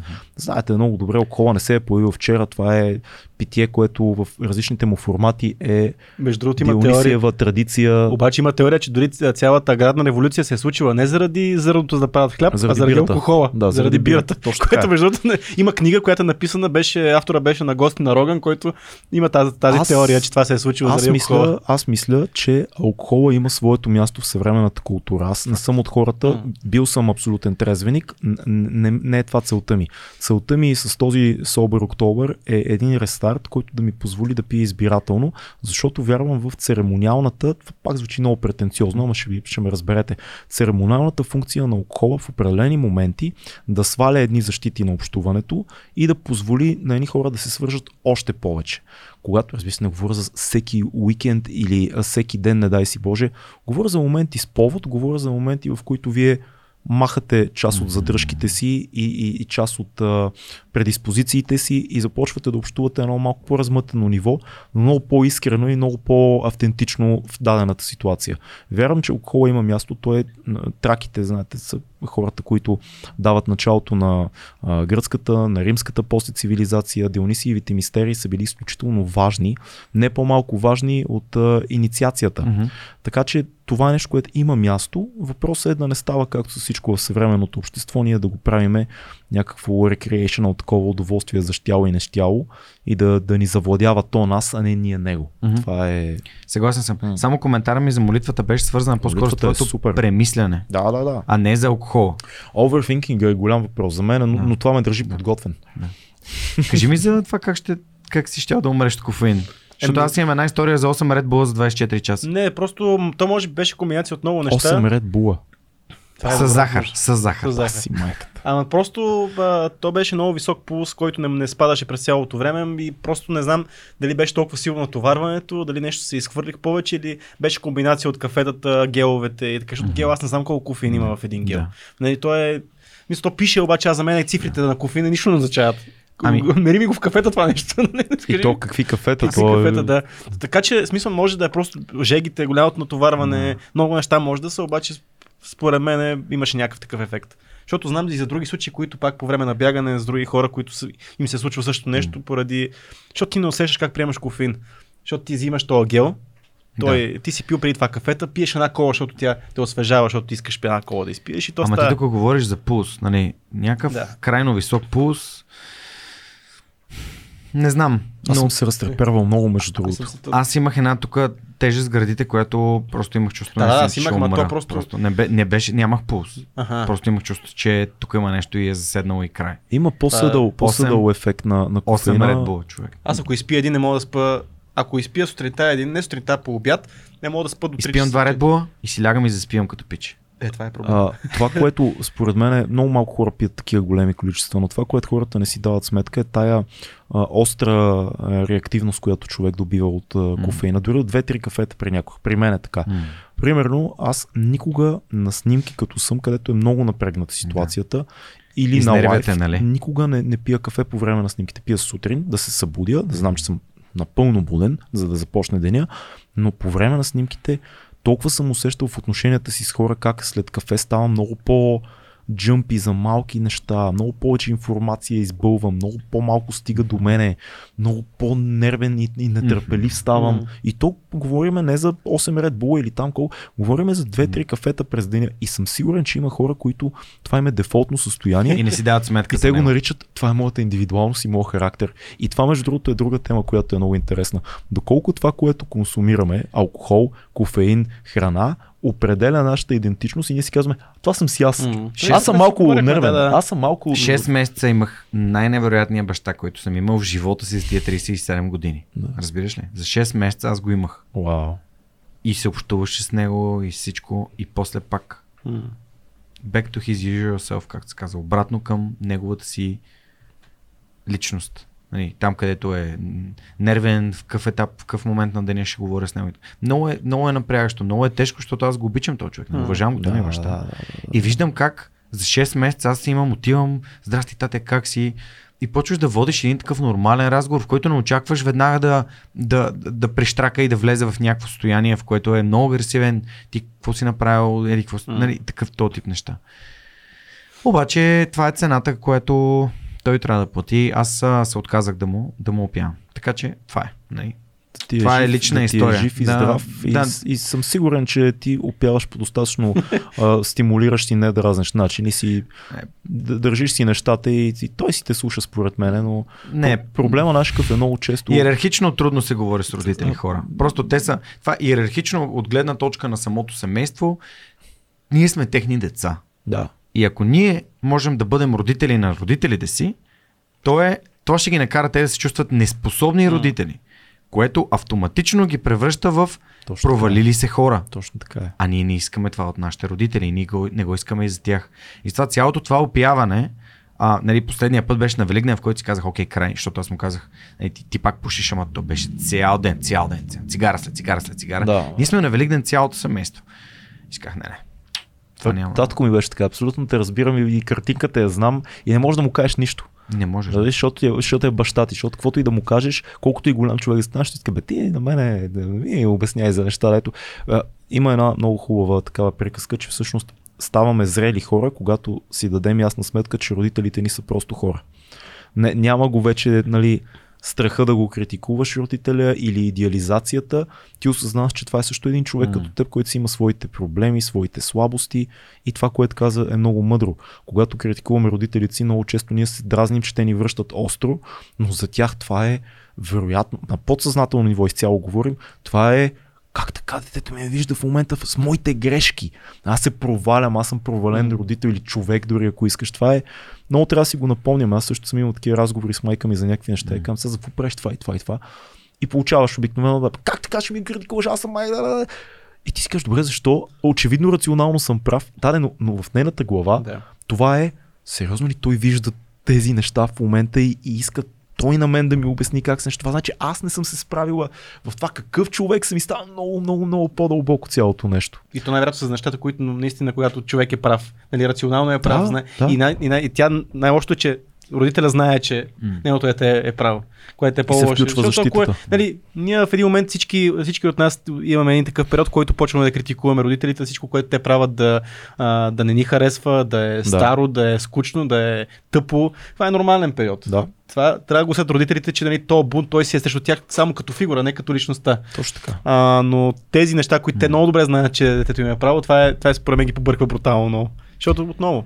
Нали, имам два урока по тази тема. Единия е искаш ли да си щастлив или искаш да си прав.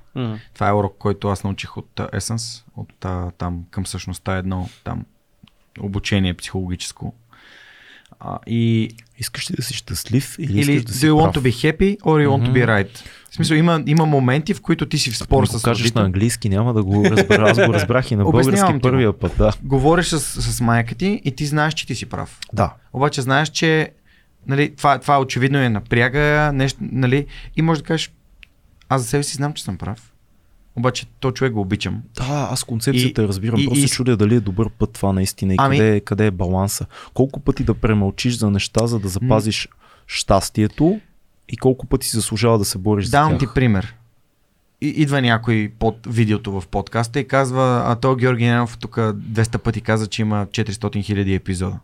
Значи, дали аз ще му отговоря, и ще влезем в, нали, да му обясня, че не е това била моята цел, еди какво си, или просто ще каже, той така го усети. Да, ма това е лесен пример. Трудният пример е във връзка с жената, която обичаш и живееш. Това е един пример за do you want to be happy or do you want to be right. Това са трудните моменти, в които сега струва ли си това нещо да се боря за него? И тук идват нюанси. Сега да проведем целия спор, диалог, не говоря за караница, целият дълъг разговор за изясняване на нещата и да кажем, права си, мил, да продължим напред живота си. Нали?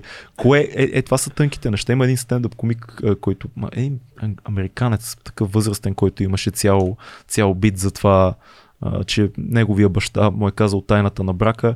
Ти искаш да си щастлив или искаш да си прав. Да. Нали? Така че това е много добра страна. За родителите съм 100% сигурен. За приятели и за връзки считам, че не трябва да губим способността си да се борим за някои неща, защото има много... Това е извадено от контекст, нали? Много хубаво завършва бита на този американец, който казва: видях един възрастен мъж, който вървеше, един дядо, който върви след жена си, и очевидно той цял живот не беше провел споровете с нея, за да бъде спокоен. И той върви и си говори сам след нея. Тя ще ми казва къде да ходя, тя ще ми казва, аз на теб ти казах 85-та година, при което жената, бабата се обръща и му казва: каза ли нещо? Нищо не съм ти казал на тебе. Тоест, той изговаря всички спорове, които не е провел с нея за последните 50 години, вече трепери целия. Днеска така по-кратък вариант на този разговор, двама дядовци си върват и я казва: она вкъщи не ми говори. Само това чух. Просто беше... она вкъщи не ми говори. Беше много силно, човек. Това е плашещо да стигнеш до това ниво. Ужасно. Да не си го пожелаваме нито един от нас някога.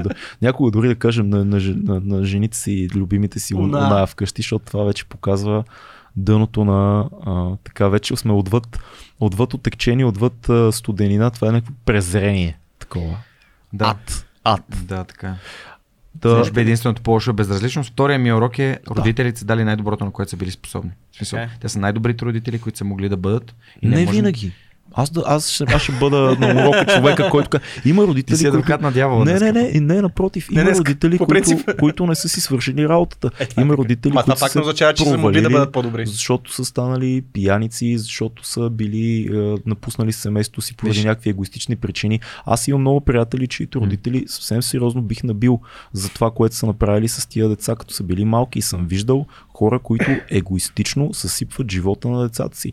Не всички родители са най-добрите родители. Не, въпросът е, че по този начин можем да живеем с: окей, какво зависи от мен? В смисъл такъв, ние просто, защото обвиняваме родителите си до прекалено късно. Разбираш ли, ние качваме върху тях толкова много багаж. Това е друго, да. Без да кажем, ако си го носим с нас, е абсолютно идиотщина това. В такъв смисъл, да. Не става просто, че те са били перфектни родители, че просто не могат да бъдат по-добри. Ние от това научаваме много, как да бъдем самостоятелни, как да правим неща, които да си синчето на мама или и принцеста на тата, и съответно после да не можеш да си намериш партньор, защото никой не е мама и никой не е тата, естествено. Нали? Да. В смисъл, и такъв тип неща. Нали? Те са да правили най-доброто, на което са способни. Сега въпросът е: нали, какво си научил от това и как можеш да го надградиш? Казвам само, че има хора, които наистина са провалили семейства, и това много се връзва с темата ни за алкохол и наркотиците, защото те вървят ръка за ръка. И аз познавам хора, които искрено са намразили родителите си заради това, което са им причинили. Дори няма да отварям темата за домашно насилие и за... Има хора, които, нали, едно време си мислех идеалистично, че може би хората прекаляват в оценката на това, което родителите им са направили, са много емоционални и субективни. Има хора, които мразят баща си или майка си за нещо, което са им направили, или за поредица от неща, и това е напълно вреда на нещата. Тоест има хора, които толкова са сгафили, че... И то такова гафиш и пак продължаваш, защото си абсолютния егоист в този момент в живота си. И аз не се страхувам да кажа, че познавам такива хора, и се радвам, че те са се отдръпнали от семейството си, защото най-вероятно са можели да затънат много повече в море от болка, разочарования, и самите те да се изкривят. Да, ама дългосрочно е хубаво да уважаваш поне родителите, защото ти дали възможността да живееш на тези, на които са им дали неща. Има хора, пак казвам, жертва на жестоки семейства. Това се случва. От жестоки семейства понякога се раждат много качествени хора, защото се научават в... Ако оцелят, то това пак е малко такова нож с две острия, защото има и много дет не стават качествени. Той има много прекрасни семейства, от които не излизат качествени хора. Нали? Това е другия край на спектъра. И е хубаво да ние... Може би точно тази дума осъзнатост, това, че търсим нещо, което да не е универсалната формула, защото няма такава. И за алкохола важи същото. Нали? Просто да си кажем: окей, в този месец няма да пием, обаче ако имаме осъзнатостта какво ще ни донесе, е много по-вероятно после рационално да не искаме да пием регулярно. Защото виждаме какви са резултатите. Да, това е едно от нещата, които работят и в фитнес предизвикателствата. Измерваш ли го регулярно и задаваш ли си въпроса: Кои са най-хубавите неща, които ми се случиха в този месец, свързано с това предизвикателство? Ами, чувствам се така. Преди това не се чувствах много добре. Как искам да се чувствам, естествено по новия начин. И тогава вече мозъкът ти каза, добре, това е, да, в смисъл промяна в твоя начин на живот, оцелял си, значи вече това новото може би е по-добро от старото. Да. Всеки аз, това, което с повечето хора, които си говоря, които са от тази група, всеки е взел, дори да прави това предизвикателство само за месец, всеки си е взел нещо малко. Аз наскоро се замислих, за мен е втория или третия Sober October беше това, което по-скоро втория, това, което запали искрата за бягане в мен. В смисъл, то стана супер инцидентно. Има хора, които са свалили безобразно много килограми, защото са видяли, че за един месец могат да направят нещо. Има хора, които, както казах, отказали са алкохола заради. Има хора, които са си поставили малка цел, да правят по 10 000 крачки на ден. И когато и това е останало с тях и казват, ама аз ако не го правят тези детски крачки, не се чувствам добре. Точно, което е нещо минимално. Ти си кажеш, ма чакай бе, тук има хора, които си поставили цел да бутат 300 от лежанка, човек, който си поставил цели да прави 10 000 крачки. Да, ама това нещо променя целия път, през който, защото това е малко си създаваш някакви полезни навици и махаш някакви вредни. Съгласен съм, абсолютно е така. Това е нещо, което по някакъв начин се случи и то не е благодарение на нас, а просто защото хората са много яки и се... Ние нямаме никаква, кой знае каква роля. Даже ние се проваляме доста често в октомврийските си опити. Аз даже до такава степен се забавлявам с миналогодишния и по-миналогодишния провал, че го заснех 2 минути преди да се случи провала с моя приятел Кърначето, който ми дойде на гости и на 21-я ден от октомври пихме по една ракия. От неудобство, че имам гост. Отнес имаше, пак е peer pressure. От кумова срам. Отнес имаше коментар под епизода с Карначето, който един човек беше написал, никакво алкохол повече за вас. Така че ето. Ние сме си добре, само той се напи. Добре, дайте да минем към целите за месеца. Аз тук с тази папка и химикалка леко ме изнервиш. Имам чувство, че си дошъл да ми провериш данъци. Вижда ли се на камерата, Жоро, че е оборудван? Ето.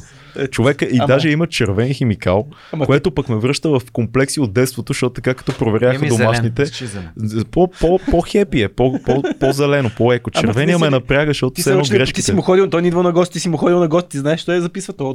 Аз в неговия подкаст приемам неговите правила и не се напрягам, защото всичко е комфортно, но когато дойде и започне да пише някакви неща, които само той си. Това като по телевизионните студия, какво си пишат тия хора, защото айде подкаста, разбирам, подкаста е 2 часа, напомняш си да говоря за това, да говоря за това. Но има хора, дето отиват в 15-минутни гостувания и си водят едни записки. Ти кажеш, добре, бе, какво толкова ще кажеш? То няма време, бе, човек. Нашия любим приятел Дел, той през цялото време рисуваше и ти пишеше неща на папка. Да, бе, Дел дойде с една папка като тебе, ама айде, примерно от тебе очакваме да дойдеш с папка, защото си Георги Ненов от Свърш човека, Дел дойде с една папка и ние вече какво тото ли ще играем, нали не е ясно какъв и той почна да си рисува за спокойствие. Да. Беше много нарисува някакви неща, са супер яко, между другото. Да. Дай сега не мога да рисувам. Очевидно не мога да рисувам. Ти просто ще ни провериш данъците. И не пишеш много красиво. Не, напротив, не пише красиво, но пише четливо. Обаче правиш таблички, забелязвам. Ти си човек с таблички. А, добре. Оценяваш минутите на под... А гледа часовника на... Според мен, какво правим? На 30-та минута добре, по 10-балната 7 за този епизод. На 50-та минута зациклихме спор, сваляме надолу оценката, дигнахме се, цак. После ще го посне в Свърх човек и ще каже, ето как изглежда един недобър подкаст. С цифри. Това са спекулации. Това са така... Абе, кроиш нещо, обаче ще видим какво е. Ще снимаме папката, да я поснем в Patreon после. Това между другото, ако трябваше да се снимаме сега неговата и трябваше да дело папката да снимаме, другия път ще знаем. Дело да, папката злепоставите спрямо дело. Издадем в рамка. Дайте за целите. За целите. Добре. Аз имам много малки цели тази година. Добре. Защото просто така се случи. Алкохола го... Той е ясен. Собер Октобъра, той идва в някакъв период за мен вече, когато нали, все пак моите правя тренировъчни блокове в момента, които са специфик за някакво състезание. Така ми помага по-добре да си структурирам тренировката, да си правя обемите. Това работи за мен, се оказа, което аз не подозирах. Идва октомври месец, което за нищо не се подготвям и в момента по-скоро целта ми е аеробна база, което е много дълги бягания, много лекички, да разширя тази база, което ще ме подготви за първия тренировачен блок другата година. И може би, не може би със сигурност, трябва да вкарвам някаква силова тренировка в моите неща и може би ще балансирам, ще вкарвам две силови тренировки в седмицата, защото това е нещо, което не ми остава време, докато съм в другите тренировки, така че това е нещо, което е доста малко предизвикателство този път, но съм си го поставил така като нещо, което трябва да правя. Звучи ми много добре на мен. Аз просто искам да не пия алкохол през октомври. Това е голямата цел. Имам доста работа през октомври. Имам около 4 или 5 участия този месец. Октомври, който идва, имам работа по сценарий, по който работя за пълнометражен филм. Имам доста стрес. И това е главното нещо, да не пия през октомври.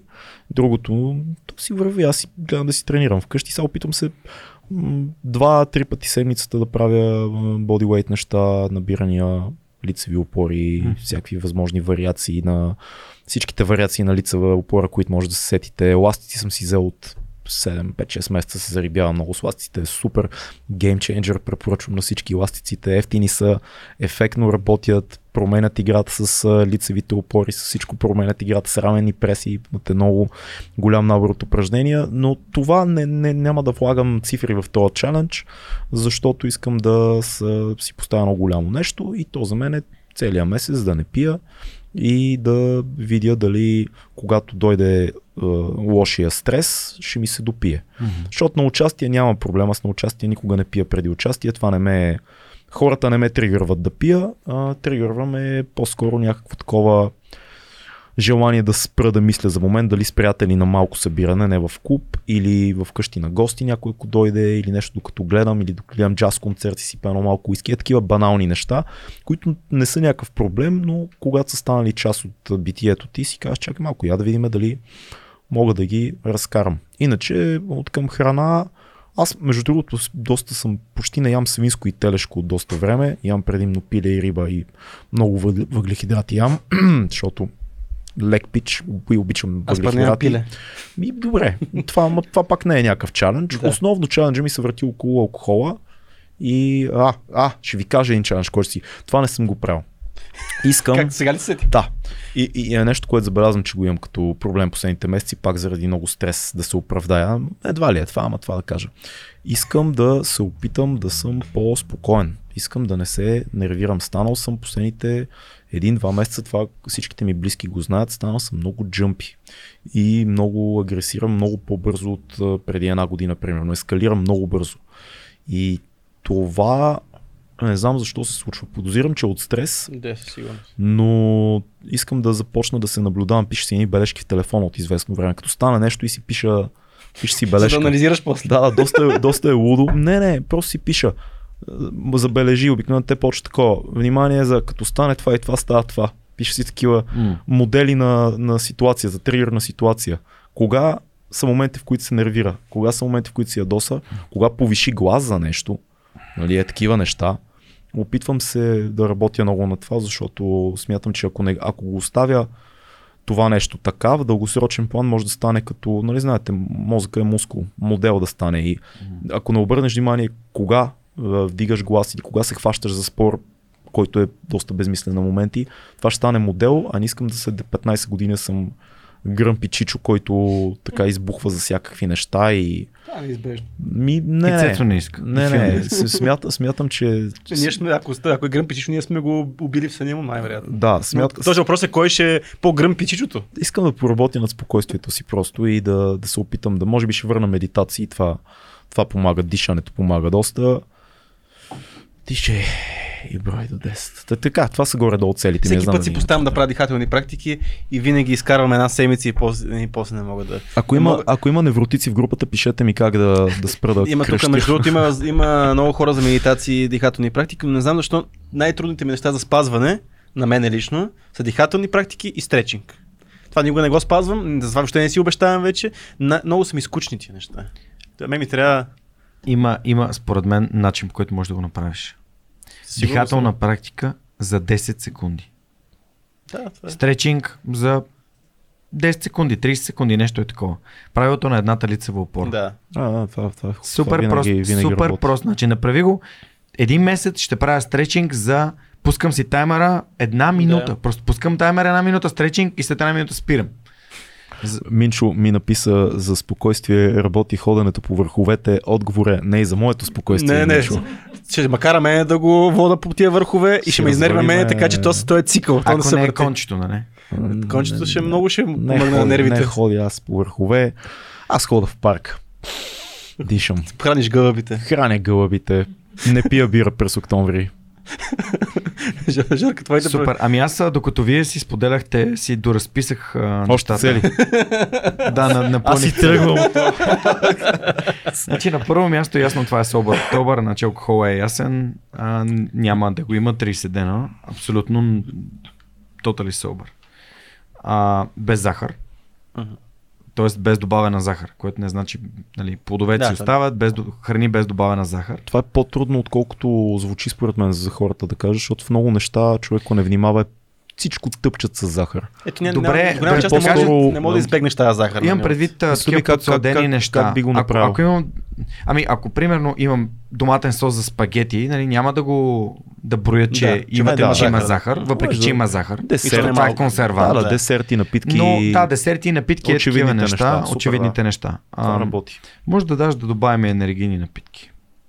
Добавяме енергийни напитки. Само да кажа, че всъщност без захар тия енергийни гелчета най-вероятно по време на състезанието ще трябва да приемам някакви въглехидрати, така че имам състезание Sofia Open на BJJ 15 октомври и там се глася да най-накрая да взема някакъв по-различен медал от сребърен и бронзов.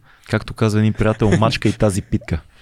Което за бразилска джиу-джицу мисля, че звучи доста яко. И се глася за европейско през януари в Париж. Ти си влязал deep in the shit. След като видях видеото на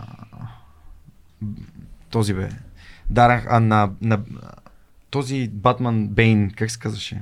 Том Харди. Том Харди, като гледахме видеото и как всички почнаха да са вау, това джиу-джицу ли е? Том Харди тренира джиу-джицу. На 45... Нали, аз просто коментирах, че този човек, ако беше играл срещу мене, защото явно е синклан на моето ниво, нали, аз щях да съм го душил. В смисъл, със сигурност щях да съм го душил. Но толкова искам да снимам как душиш Том Харди. Така да го посна. Това е моят приятел Жоро, който души Том Харди. Малки кучки. BG Podcasting Forever. Podcast Community. Strong, we strong! Да, чакам ви на джиу-джицу, между другото. Ме боли кръста, брат. Ще пропуснем. Аз както разбра, не стречвам, така че ще е трудно. Се е стегнал, се е цели. Майна ме, аз съм се разтречнал, ме боли кръст. Но ще дойдем да те гледаме, Жорка, с плакат, ще викаме. Добре сте дошли. Той е близо, Гео Милев. В задвоения музей има... Аз съм във Варна на 15 октомври. Нищо, Цето ще дойде. Ще дойде, задвоения, чакай сега. Да, съм там. Задвоения музей. В Гео Милев. Чакай, в Яворов. Аз живея там, така че има. Ето. 4 тренировки джиу-джицу седмично. Там има една такава новата зала, ето направих. Точно там. Аз там тичам, късите ми бяга. Там живееш или там тичаш? И двете. И 3 тренировки с тежести. Когато се готвиш за утре, живееш там, където тичаш. Имаме гост, колега. 7 тренировки седмично. Силови. 3 силови и 4 джиу-джицу. Много бе. Какво ще се съставлява силовата тренировка? Тяги, програма, тяги, клекове. И после жужицу на другия ден. Ти се разбиеш. Така е. Значи ако е предизвикателство, сега да сме сериозни. Значи, никаква социал медия от типа, нали, чат клиентите не работят, че там по някой път гостите не закъсняват. Но никакви фейсбуци, ютюби преди 10 сутринта. Защото това ми има нужда да ме успокои. Това е едно от нещата, които според мен. А пък аз общувам доста в социалните мрежи, поствам и свърх човека. Колко напряга по линията на стреса, това направо ти разказва играта на мен специално. Понякога скроваш такъв, защо този е казал това и защо тази новина? Путин! Появолите! Те ще ме ти влизаш и почва да пишеш. Аз пиша статус. Не, аз пиша статус и да ми олеква. Добре. Аз отпускам. Медитацията я добавяме тук на финала. И то е, защото реших, че ще пробвам пак. и ще си купя Headspace за един месец. Е така, просто за да съм, нали, if you don't pay, you don't pay attention. Да. Ако не плащаш, не поемаш отговорност. Правил съм безплатните медитации на Headspace, ама ще си взема е така да... Headspace на, на Сам Харис ли беше апчето? Не, тя не, Headspace не е на... Как беше на Сам Харис? Headspace... Но Сам Харис нещо си. Много ме кефи на Headspace водената медитацийка. Преди е много добре работеше. За мен искам да си го върна, защото имам нужда и аз да се поспокоя малко тук в началото на годината, чак да попрегрея. За да мога да си продължа да си действам по медитация. Бърнаута изрил, приятели. Да, човек, направо не мога да повярвам. Отъп до... Особено нека да кажем за фрилансерите, защото и аз съм така... Аура се казва на Сам Харис. Да, Аура е супер. Сам Харис, гласа му е много добър за Guided Meditations, аз съм правил неговите, но за хората, които сме всички тук сме фрилансери, по някакъв начин ние можем по-неусетно дори от хората в корпоративните офис среди да си причиним бърнаута. Това се случва, защото буквално не спира. Не спира. Кой каквото сам си направи? Вчера ми се обадиха, тук е едно workshop за една компания, искаше да направиш, ще дойдеш и водиш на едно събитие. Някакви такива хуи неща ми се случват. Аз съм фултайм подкастър, човек. Да. И обаче казваш да, в един момент, ма чакайте, бе, тук какво стана? Аз много дата казах, какво стана тук. Не мога да ти кажа, моят календар харесва това. Да. Реално календарът ми изглежда така в момента. Абсурд. Трябва да се избира. Да. Защото е много важно да поставяме граници и да казваме не. Има ли въпроси от чата? Комуникират си хората. Ще прочетеме готини неща. Общуват си хората готини неща. Да не ги пропуснем, да не ни се разсърдят. Да не, ще ги прочетеме задължително, защото тях... са яки хора. Ще пием. Какво беше? Аз не пием, а като пие едно ставам друг човек, то от другия. Колко пие това, да. Искате да четеме какво от чата ли? Да видим. Той да си комуникират, ето. Йоко казва, че е трябвало да бъде част от този подкаст, защото всичките на Huberman, ще да стане супер. Huberman и така нататък, всички е изгледала, доста е навътре в нещата, знаем, че отказала алкохола, храни се с 80% цяло с непреработена растителна храна. Също ти казва, че щяло да си докара в някакъв момент преддиабетно състояние, докарал си преддиабетно състояние заради тези изкуствени подсладители, защото в един момент се добива резистентност някаква към... Тя, само да кажа, на нейната страница новата, на Мама Йоко, поства непрекъснато неща, които са свързани с микробиома и с gut health, стомашно, как е на български, стомашно здраве, не ми... чревният тракт, може би, но поства много яки неща, Йоко, и е много дип в тази тема, така че ако искате да... Особености на храносмилателници. Примерно, да, бираната да прочетете... Бираната мая, каза Рада Бонова, че има витамини от групата Б. Добре, приемам. Бираната мая, така че ето аз съм... Колко витамина има, Рада? Витамини от групата. Днес чухме с Рада по телефона, така че вече сме комуникирали. Така, Слави, разбира се, избухва с нещата. Слави! Така че нещата са... Слави също се предизвиква много сериозно. Медитации беше писал в другия пост. Само да кажа, Слави, преди твоята ситуация, братко, ще се обърна към теб. Преди твоята ситуация, братко, наблегни на съня. Това беше, беше написал, че нещо не спи много. Наблегни така, на съня. Той ще медитира, за да може да спи по-малко. Наблегни на съня. Такава е ситуацията, хора. Това е положението. Батерията, наречена човешки сън, не може да се презарежда с... Да. Това е нещо, което и аз искам да си оправя, между другото. От тебе си зависи, между да гледаш от 3 часа професорското каре. Ама ти така окажеш, ама виж колко е филмна, че аз имам примерно седмици като тая и предишната, в които лягам в 4-5 часа, защото се събират участие, защото целият график се измества. И след това влизаш някакъв режим, в неделя трябва да стана в 6 часа сутринта да пътувам за Варна и се измести режима пак там, защото има и някакви автърпартита след филмите на фестивала.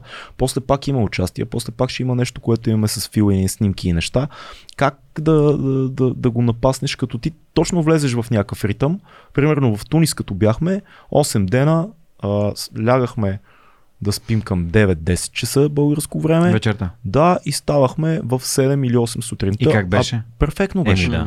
Въпросът е, че когато се върнеш и обърнеш поради работа, става много трудно да имаш един и същи режим. И в един момент малко става ни така, ни така. Знаеш ли, тук се замислях за това, че нали, като фрилансър или фултайм човек, който си тук... Реално аз подкаста ме издържа, хора, не? Това не мога да повярвам, че се случи. Но си задам въпрос, добре бе, им толкова яки хора, с толкова яки компании, нали, сигурен съм, че някой би им предложил някаква готина позиция при тях и така мога още по-спокойно си правя подкаста. и да се чувствам по-спокойно, защото все пак, нали, аз съм някакъв вървя по ръба там. Но както и да е. И си казах, чакай се, стой. Ти искаш в 6 часа да си при Орлини Цецо, в 5 часа да си в Холмакс да купуваш разливка готова за маска, искаш в 3 часа да си на фризьор, да... и утре сутринта в 7 да тръгнеш за Букурещ и да се върнеш в събота и в неделя да отидеш на събитие и на рожден ден и еди какво си и всеки ден си където ти прецениш. Еми, значи това си има цена. И тази цена трябва да съм склонен да я платя. И тя е, искам да съм свободен, да правя нещата, които аз искам. И да си лягам в 10 часа. И да, да знам, и моят избор е такъв, между другото. Аз си лягам в... не в 10-11. Верно, ставам в 6-6,5, ама това е мой избор също. За мен идеалният вариант е да си легна в 2 след епизод на професорско каре и сериал и да стана в 10:30, половин час преди любимия блок за култура на Дими Стоянович по БНТ. Това е идеално за мен. Брат, до 10:30 са ме удушили, аз съм удушил няколко човека, няколко пъти. Брат, удушил съм възглавницата 17 пъти. 10:30 ми е свършил деня много често, между другото. Работният ден ми е свършил много често 10:30. Моя започва благо с 2 кафета. Да. Перфектен съм. Няма различни хора, това е положението. Поне не си отваряш бира. Мразя да ставам рано. Това 6 часа да ставаш, това е живо мъчение. Това просто не е за хора. Също е голямо удоволствие, когато си направиш организмът, мисля, че свикнеш да си ставаш и това ти е приятно. Поне един човек тук е с мене. Един реалист.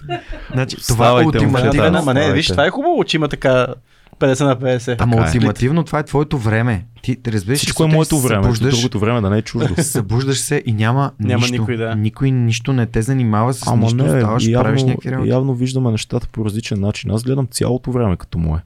В другото време позволявам на неща да влязат, ако аз реша в моя свят, а не аз не съм дължен на никой. Това е хубавото да работиш за себе си. Няма да, ма не е точно така, защото имаш почват. Дори си фрилансър, имаш обаждане от някой, имаш да напишеш прямо мейл. Имаш това са отговорности. Да, ама ти можеш реално това другото време да вече това, ти можеш да си свърши твоите неща. Мога да ги направя между 12 и 2. Мога да ги направя между... Никой не те пита ти, кой ти звъни, ще чакат. Ще чакат, когато аз реша. Ето това е спокойствие. Ти до сега ми обясни как се успокояваш, не заради това, че се наспиваш и си фуш една ракия вечер. Не. Обясних ти, че малко или много понякога стреса, за мен поне, стига до пития, но наспиването успокоява много по-добре. Това е сигурно. Имаше един много як твит на Huberman за съня там. Това му е голяма тема на него. Голяма. То за всички трябва да е голяма тема. Да. За всеки... Основното, между другото. Това е подценения стимулант. Значи, ние търсим всякакви стимуланти в наркотици, алкохол, всякакви хапченца, БЦА, всякакви химии. Но реално това, което ни възстановява най-цялостно и най-пълноценно и умствено и физически е качествен сън. Това е факт. И той е безплатен и защото е безплатен не е секси. Точно така. И защото белугата струва 200 лева, примерно нали, всеки си мечтае да си вземе една бутилка. Аз също смятам, че също смятам, че като си говорим за за храната и тя като стимулант, има, но приемаме го на крайности. Или ще ядем бокуци, или ще ядем супер храни.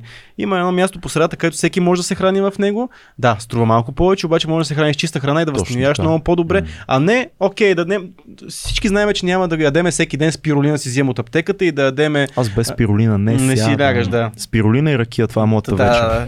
Но въпросът е, че никой не. И като почнат някакви екзотични от цял свят, дето са пропътували света някакви плодове и някакви неща. Без авокадо не може. Един рейдж има по средата, не трябва за храната, не трябва да сме крайни. Аз мисля да се зарибя на кисело зеле, мисля да се зарибя тази зима, между другото. Може да го наречеш като прино кимчи. Не, ще го нарека кисело зеле. Георги Ненов, в България сме кимчи. Аз не правя кисело зеле, обаче аз правя. Той иска да ми купи от мен, иска да купи да правя цялата фейсбук група, да правя сауъркраут. Много много вкусно прави, между другото. Ти ако отвориш една онлайн сергийка в група, ще изкараш пари обаче тази. Сауъркраут. Да. Не е саур. Не е зауъркраут. Добре, как да го преведем на български това нещо? Кисело зеле, зауъркраут. Не е кисело зеле, като ви кажа кисело зеле си представят бидоните на терасата, ги миришат на крака. Марко, добре противни тия бидони. Немско кисело зеле. Ама то всъщност тя рецептата е по... Тя идва от... Пичува, искате ли да завъртим книга, филм, събитие? Защото с това немско зеле се отъкчава. Ама питаш само за зелето, нали? Ами се допива ракия и става лошо. Дай само събитие да направим. Не, книга, филм, събитие. Аз па няма така. Ако искаш, имаме гост, ще питаме гост. Ти си трай. Книга, филм, събитие. Аз събитие няма. Ти даже... Дай ми да помисля. Ето видя и той няма да. Айде, книга ще кажем на доктор Девид Синклер Lifespan. Аз съзнах, че има книга този човек. Интересно, аз съзнах, че има книга. Доктор Девид Синклер, един от най-известните популяризатори на идеята за остаряването по правилен начин, дългия живот, как да бъдем млади, това на 50 и на глупости на 60 години, не на колко е, 50 и нещо, мисля, че изглежда страхотно. Това е един от хората, които продават сега разни, бих ги нарекал, медикаменти с съмнителни качества, защото не са съвсем доказани, има много спорове. Той не ги продава, той ги произвежда. Той ги произвежда. Той работи. В книгата няма никакви такива препратки. Книгата, да. Говоря, че е известен с тия неща. Всъщност той работи върху там една определена таблетка, която има комбинация от различни неща, което забавя клетъчното стареене. Мисля, че това е логиката, но не всички са съгласни, че това би работило. Ние не разбираме толкова много. Книгата сигурно е яка, защото неговите интервюта аз ги слушам с удоволствие. Да, много хубави неща казва. Сещих си кой филм ще препоръчам. Аз ще препоръчам книга. Айде да завъртим тогава. Ще препоръчам книга, защото се сетих за един изкусен пияница, който същевременно е много добър в това, което прави. Изкусен пияница е супер.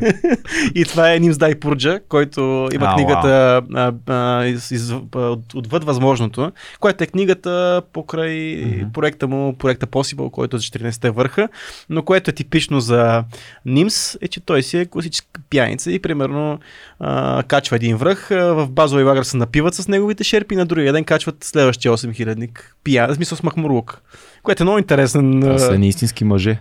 Ами, не знам как го прави. Аз не мога да кача стълби с махмурлук. Просто реших, че ще е хубав контраст на... Хубав контраст е на... Добре, но, да. аз давам, понеже сме на линия в Sober October, всичко, което може да намерите на великия Хенри Ролинс. Това е вокала на Black Flag.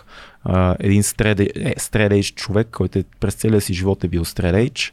И освен неговото... Обясни какво е Straight Edge. Straight Edge е пънк философия, в която хората се събират и не пият алкохол и не взимат наркотици. Те са така остро, перфектното острие. Straight Edge е на точно острие, така да го кажем. Това е пънк идеология, Black Flag е група, която 80-те години е една от тези, които започват това нещо, а Хенри Ролинс е изключителен вокалист, който после стана издател на книги, стендъп комик, много интересна личност, която много говори за своята трезвеност през целия му живот и това какво му е дала тя. Има и страхотни книги, които пише и издава. Каквото намерите негово, интервюта и подкасти вършат работа също. Филм, тук понеже разцъках малко, исках да е нещо свързано с субстанциите. Няма по-велик филм според мен, поне по мое мнение, свързан с субстанциите от Градът на Господ, на серия в Гълта. Супер филм. Който аз съм гледал няколко пъти и е според мен доста така провокативен от гледна точка на просто се замисляш за нещата, които имаме като даденост. За средата, как влияе на хората и как какво беше зарчето, как прогресира във филма по хранителната верига там. Супер. За хората, които не са огледали, съм сигурен, че вие сте го гледали, защото филма е ласт. Страхотен филм. И второто нещо, за което се сетих, естествено филма, който ми е направил най-силно впечатление в последните няколко години, чето емоционално. Някак си ми проговори, беше Бохемска рапсодия. Аз не съм ревал така на филм от... не знам. Филма е много емоционален, наистина. Ме ми въздейства, факт.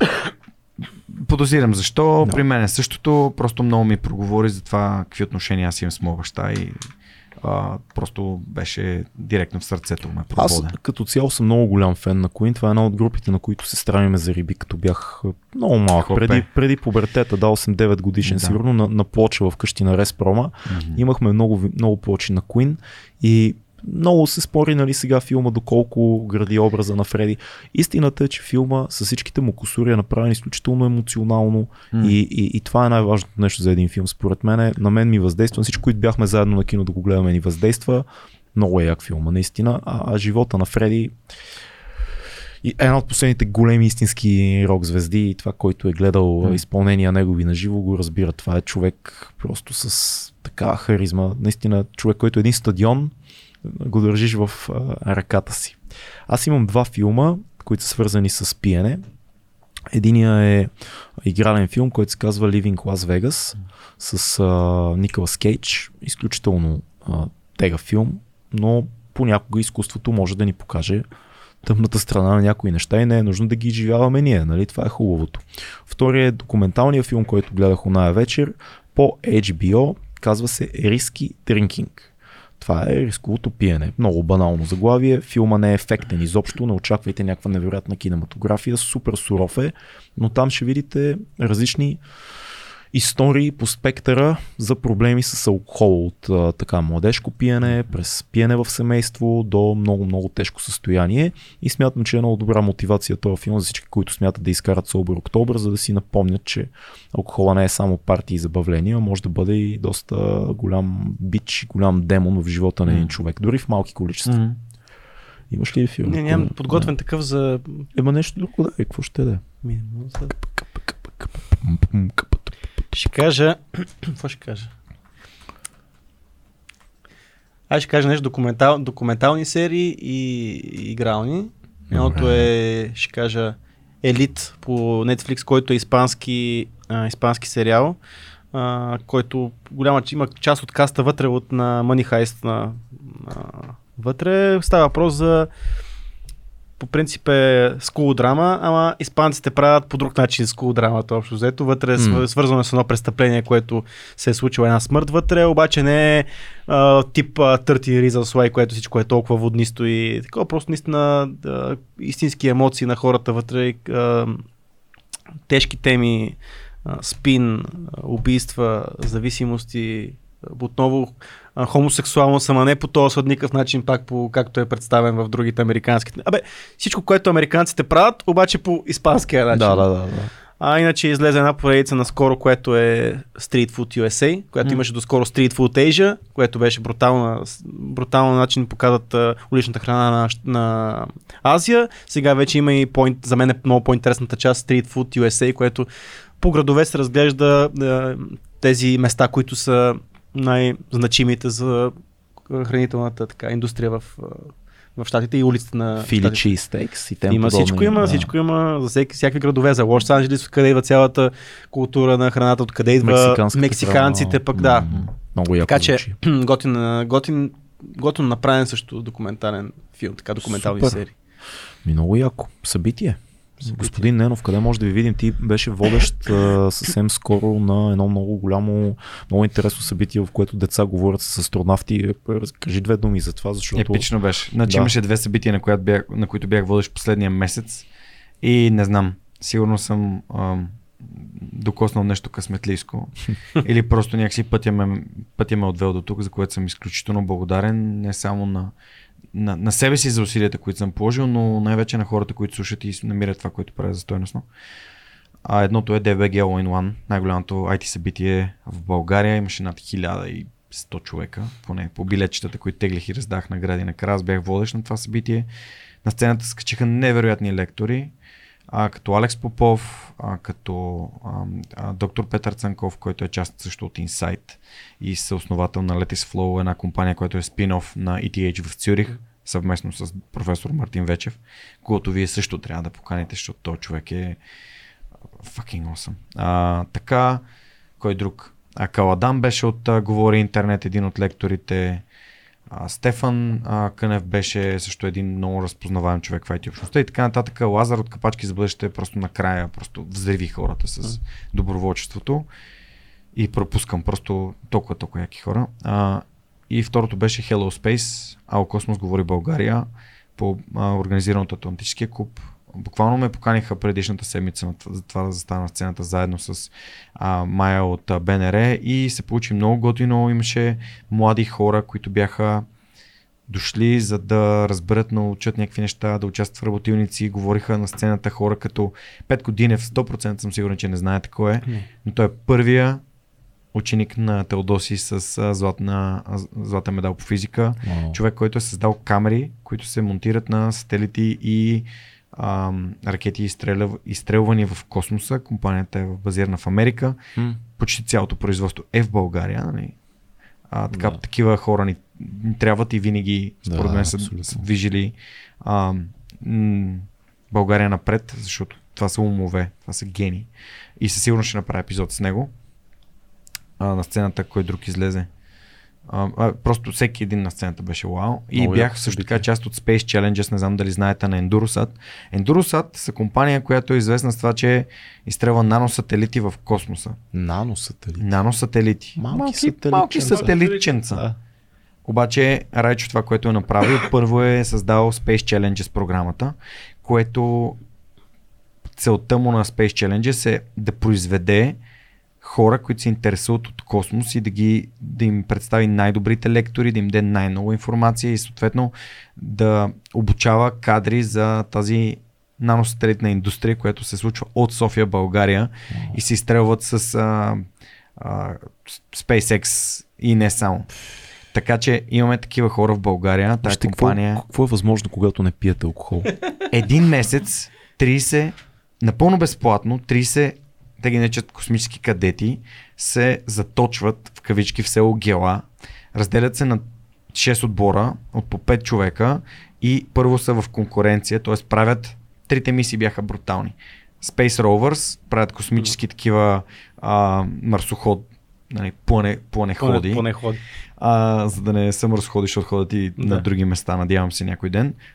Второ беше такава ground station, която следи къде е сателита и събира информация в реално време, т.е. нали, получава информация от сателита, реален сателит на Endurosat, който имат координатите му. И третото беше да използват, да разпишат софтуер, който на базата на изображения взети с камери, като тези, които 5 години създава, идентифицират изображения на Земята. Един от екипите беше решил. Пак да кажем, тези деца създават тези неща. Между 18 и 25. Да, окей, млади хора създават, създават тези неща. От нищо. И, това е. И едните голямо бяха решили да правят изображения, да разбират изображения, дали някакви посеви са засети. Дали някой е крал евросредства, демек, което е брутално яката идея. Супер яка идея. Второто беше идентификация на пожари на базата на, нали, там някакъв топлинен индекс, който излез някаква светлина на някаква инфрачервена камера и така нататък. Бруталните деца. Просто бъдещето. Бъдещето, което се случва пред нас. Space Challenges, ако имате интерес към космоса, разгледайте на Endurosat нещата. Endurosat подкрепят адски много неща, без да искат да се тръби за това, просто са правят го по правилния начин. И съответно на 1 ноември излиза епизода с Райчо Райчев, защото според мен там го записахме в Гела, беше топ. Това са събитията, които бях през миналия месец. Само да си дадете сметка на колко яко място живеем, в колко яко време. Иначе предстои, ако искате и се интересувате от джуджицу, да дойдете на София Open, може пък да се заребите, защото като видите на състезание, просто там се играе почти най-доброто джуджицу, което може да видите, и то като отидете и като видите колко е уважително между хората, които са там, нали, цялата култура и както Орлин би се взел целия вайб, нали, на джуджицуто, просто е много Аз там съм си намерил някакви приятели, с тях си говорим, скъсам и с кимоното. Той човек, който го бях отдушил в предишната среща, ми услужи с неговото. Такъв тип неща се случват. И моя клуб го организира, той сте джуджицу. Там може да ме видите как се състезавам на сини колани. И другото събитие, което според мен трябва да се посещава всяка година, то се провежда в септември, изпуснахме го за няколко дни, се нарича кошер на тук-там. Защото на кошера събират уау хора, говори се за уау теми, има много интересни компании, може да намерите готини контакти, дори да не си търсите работа. Това не е платена реклама, аз подкрепям тук там, защото смятам, че, нали, не само и подкастите, и тук там трябва да се подкрепят. Супер, бе, тези неща трябва да се казват много ясно. И винаги септември месеца, пазете го в календара за следващата година, тук там са епик.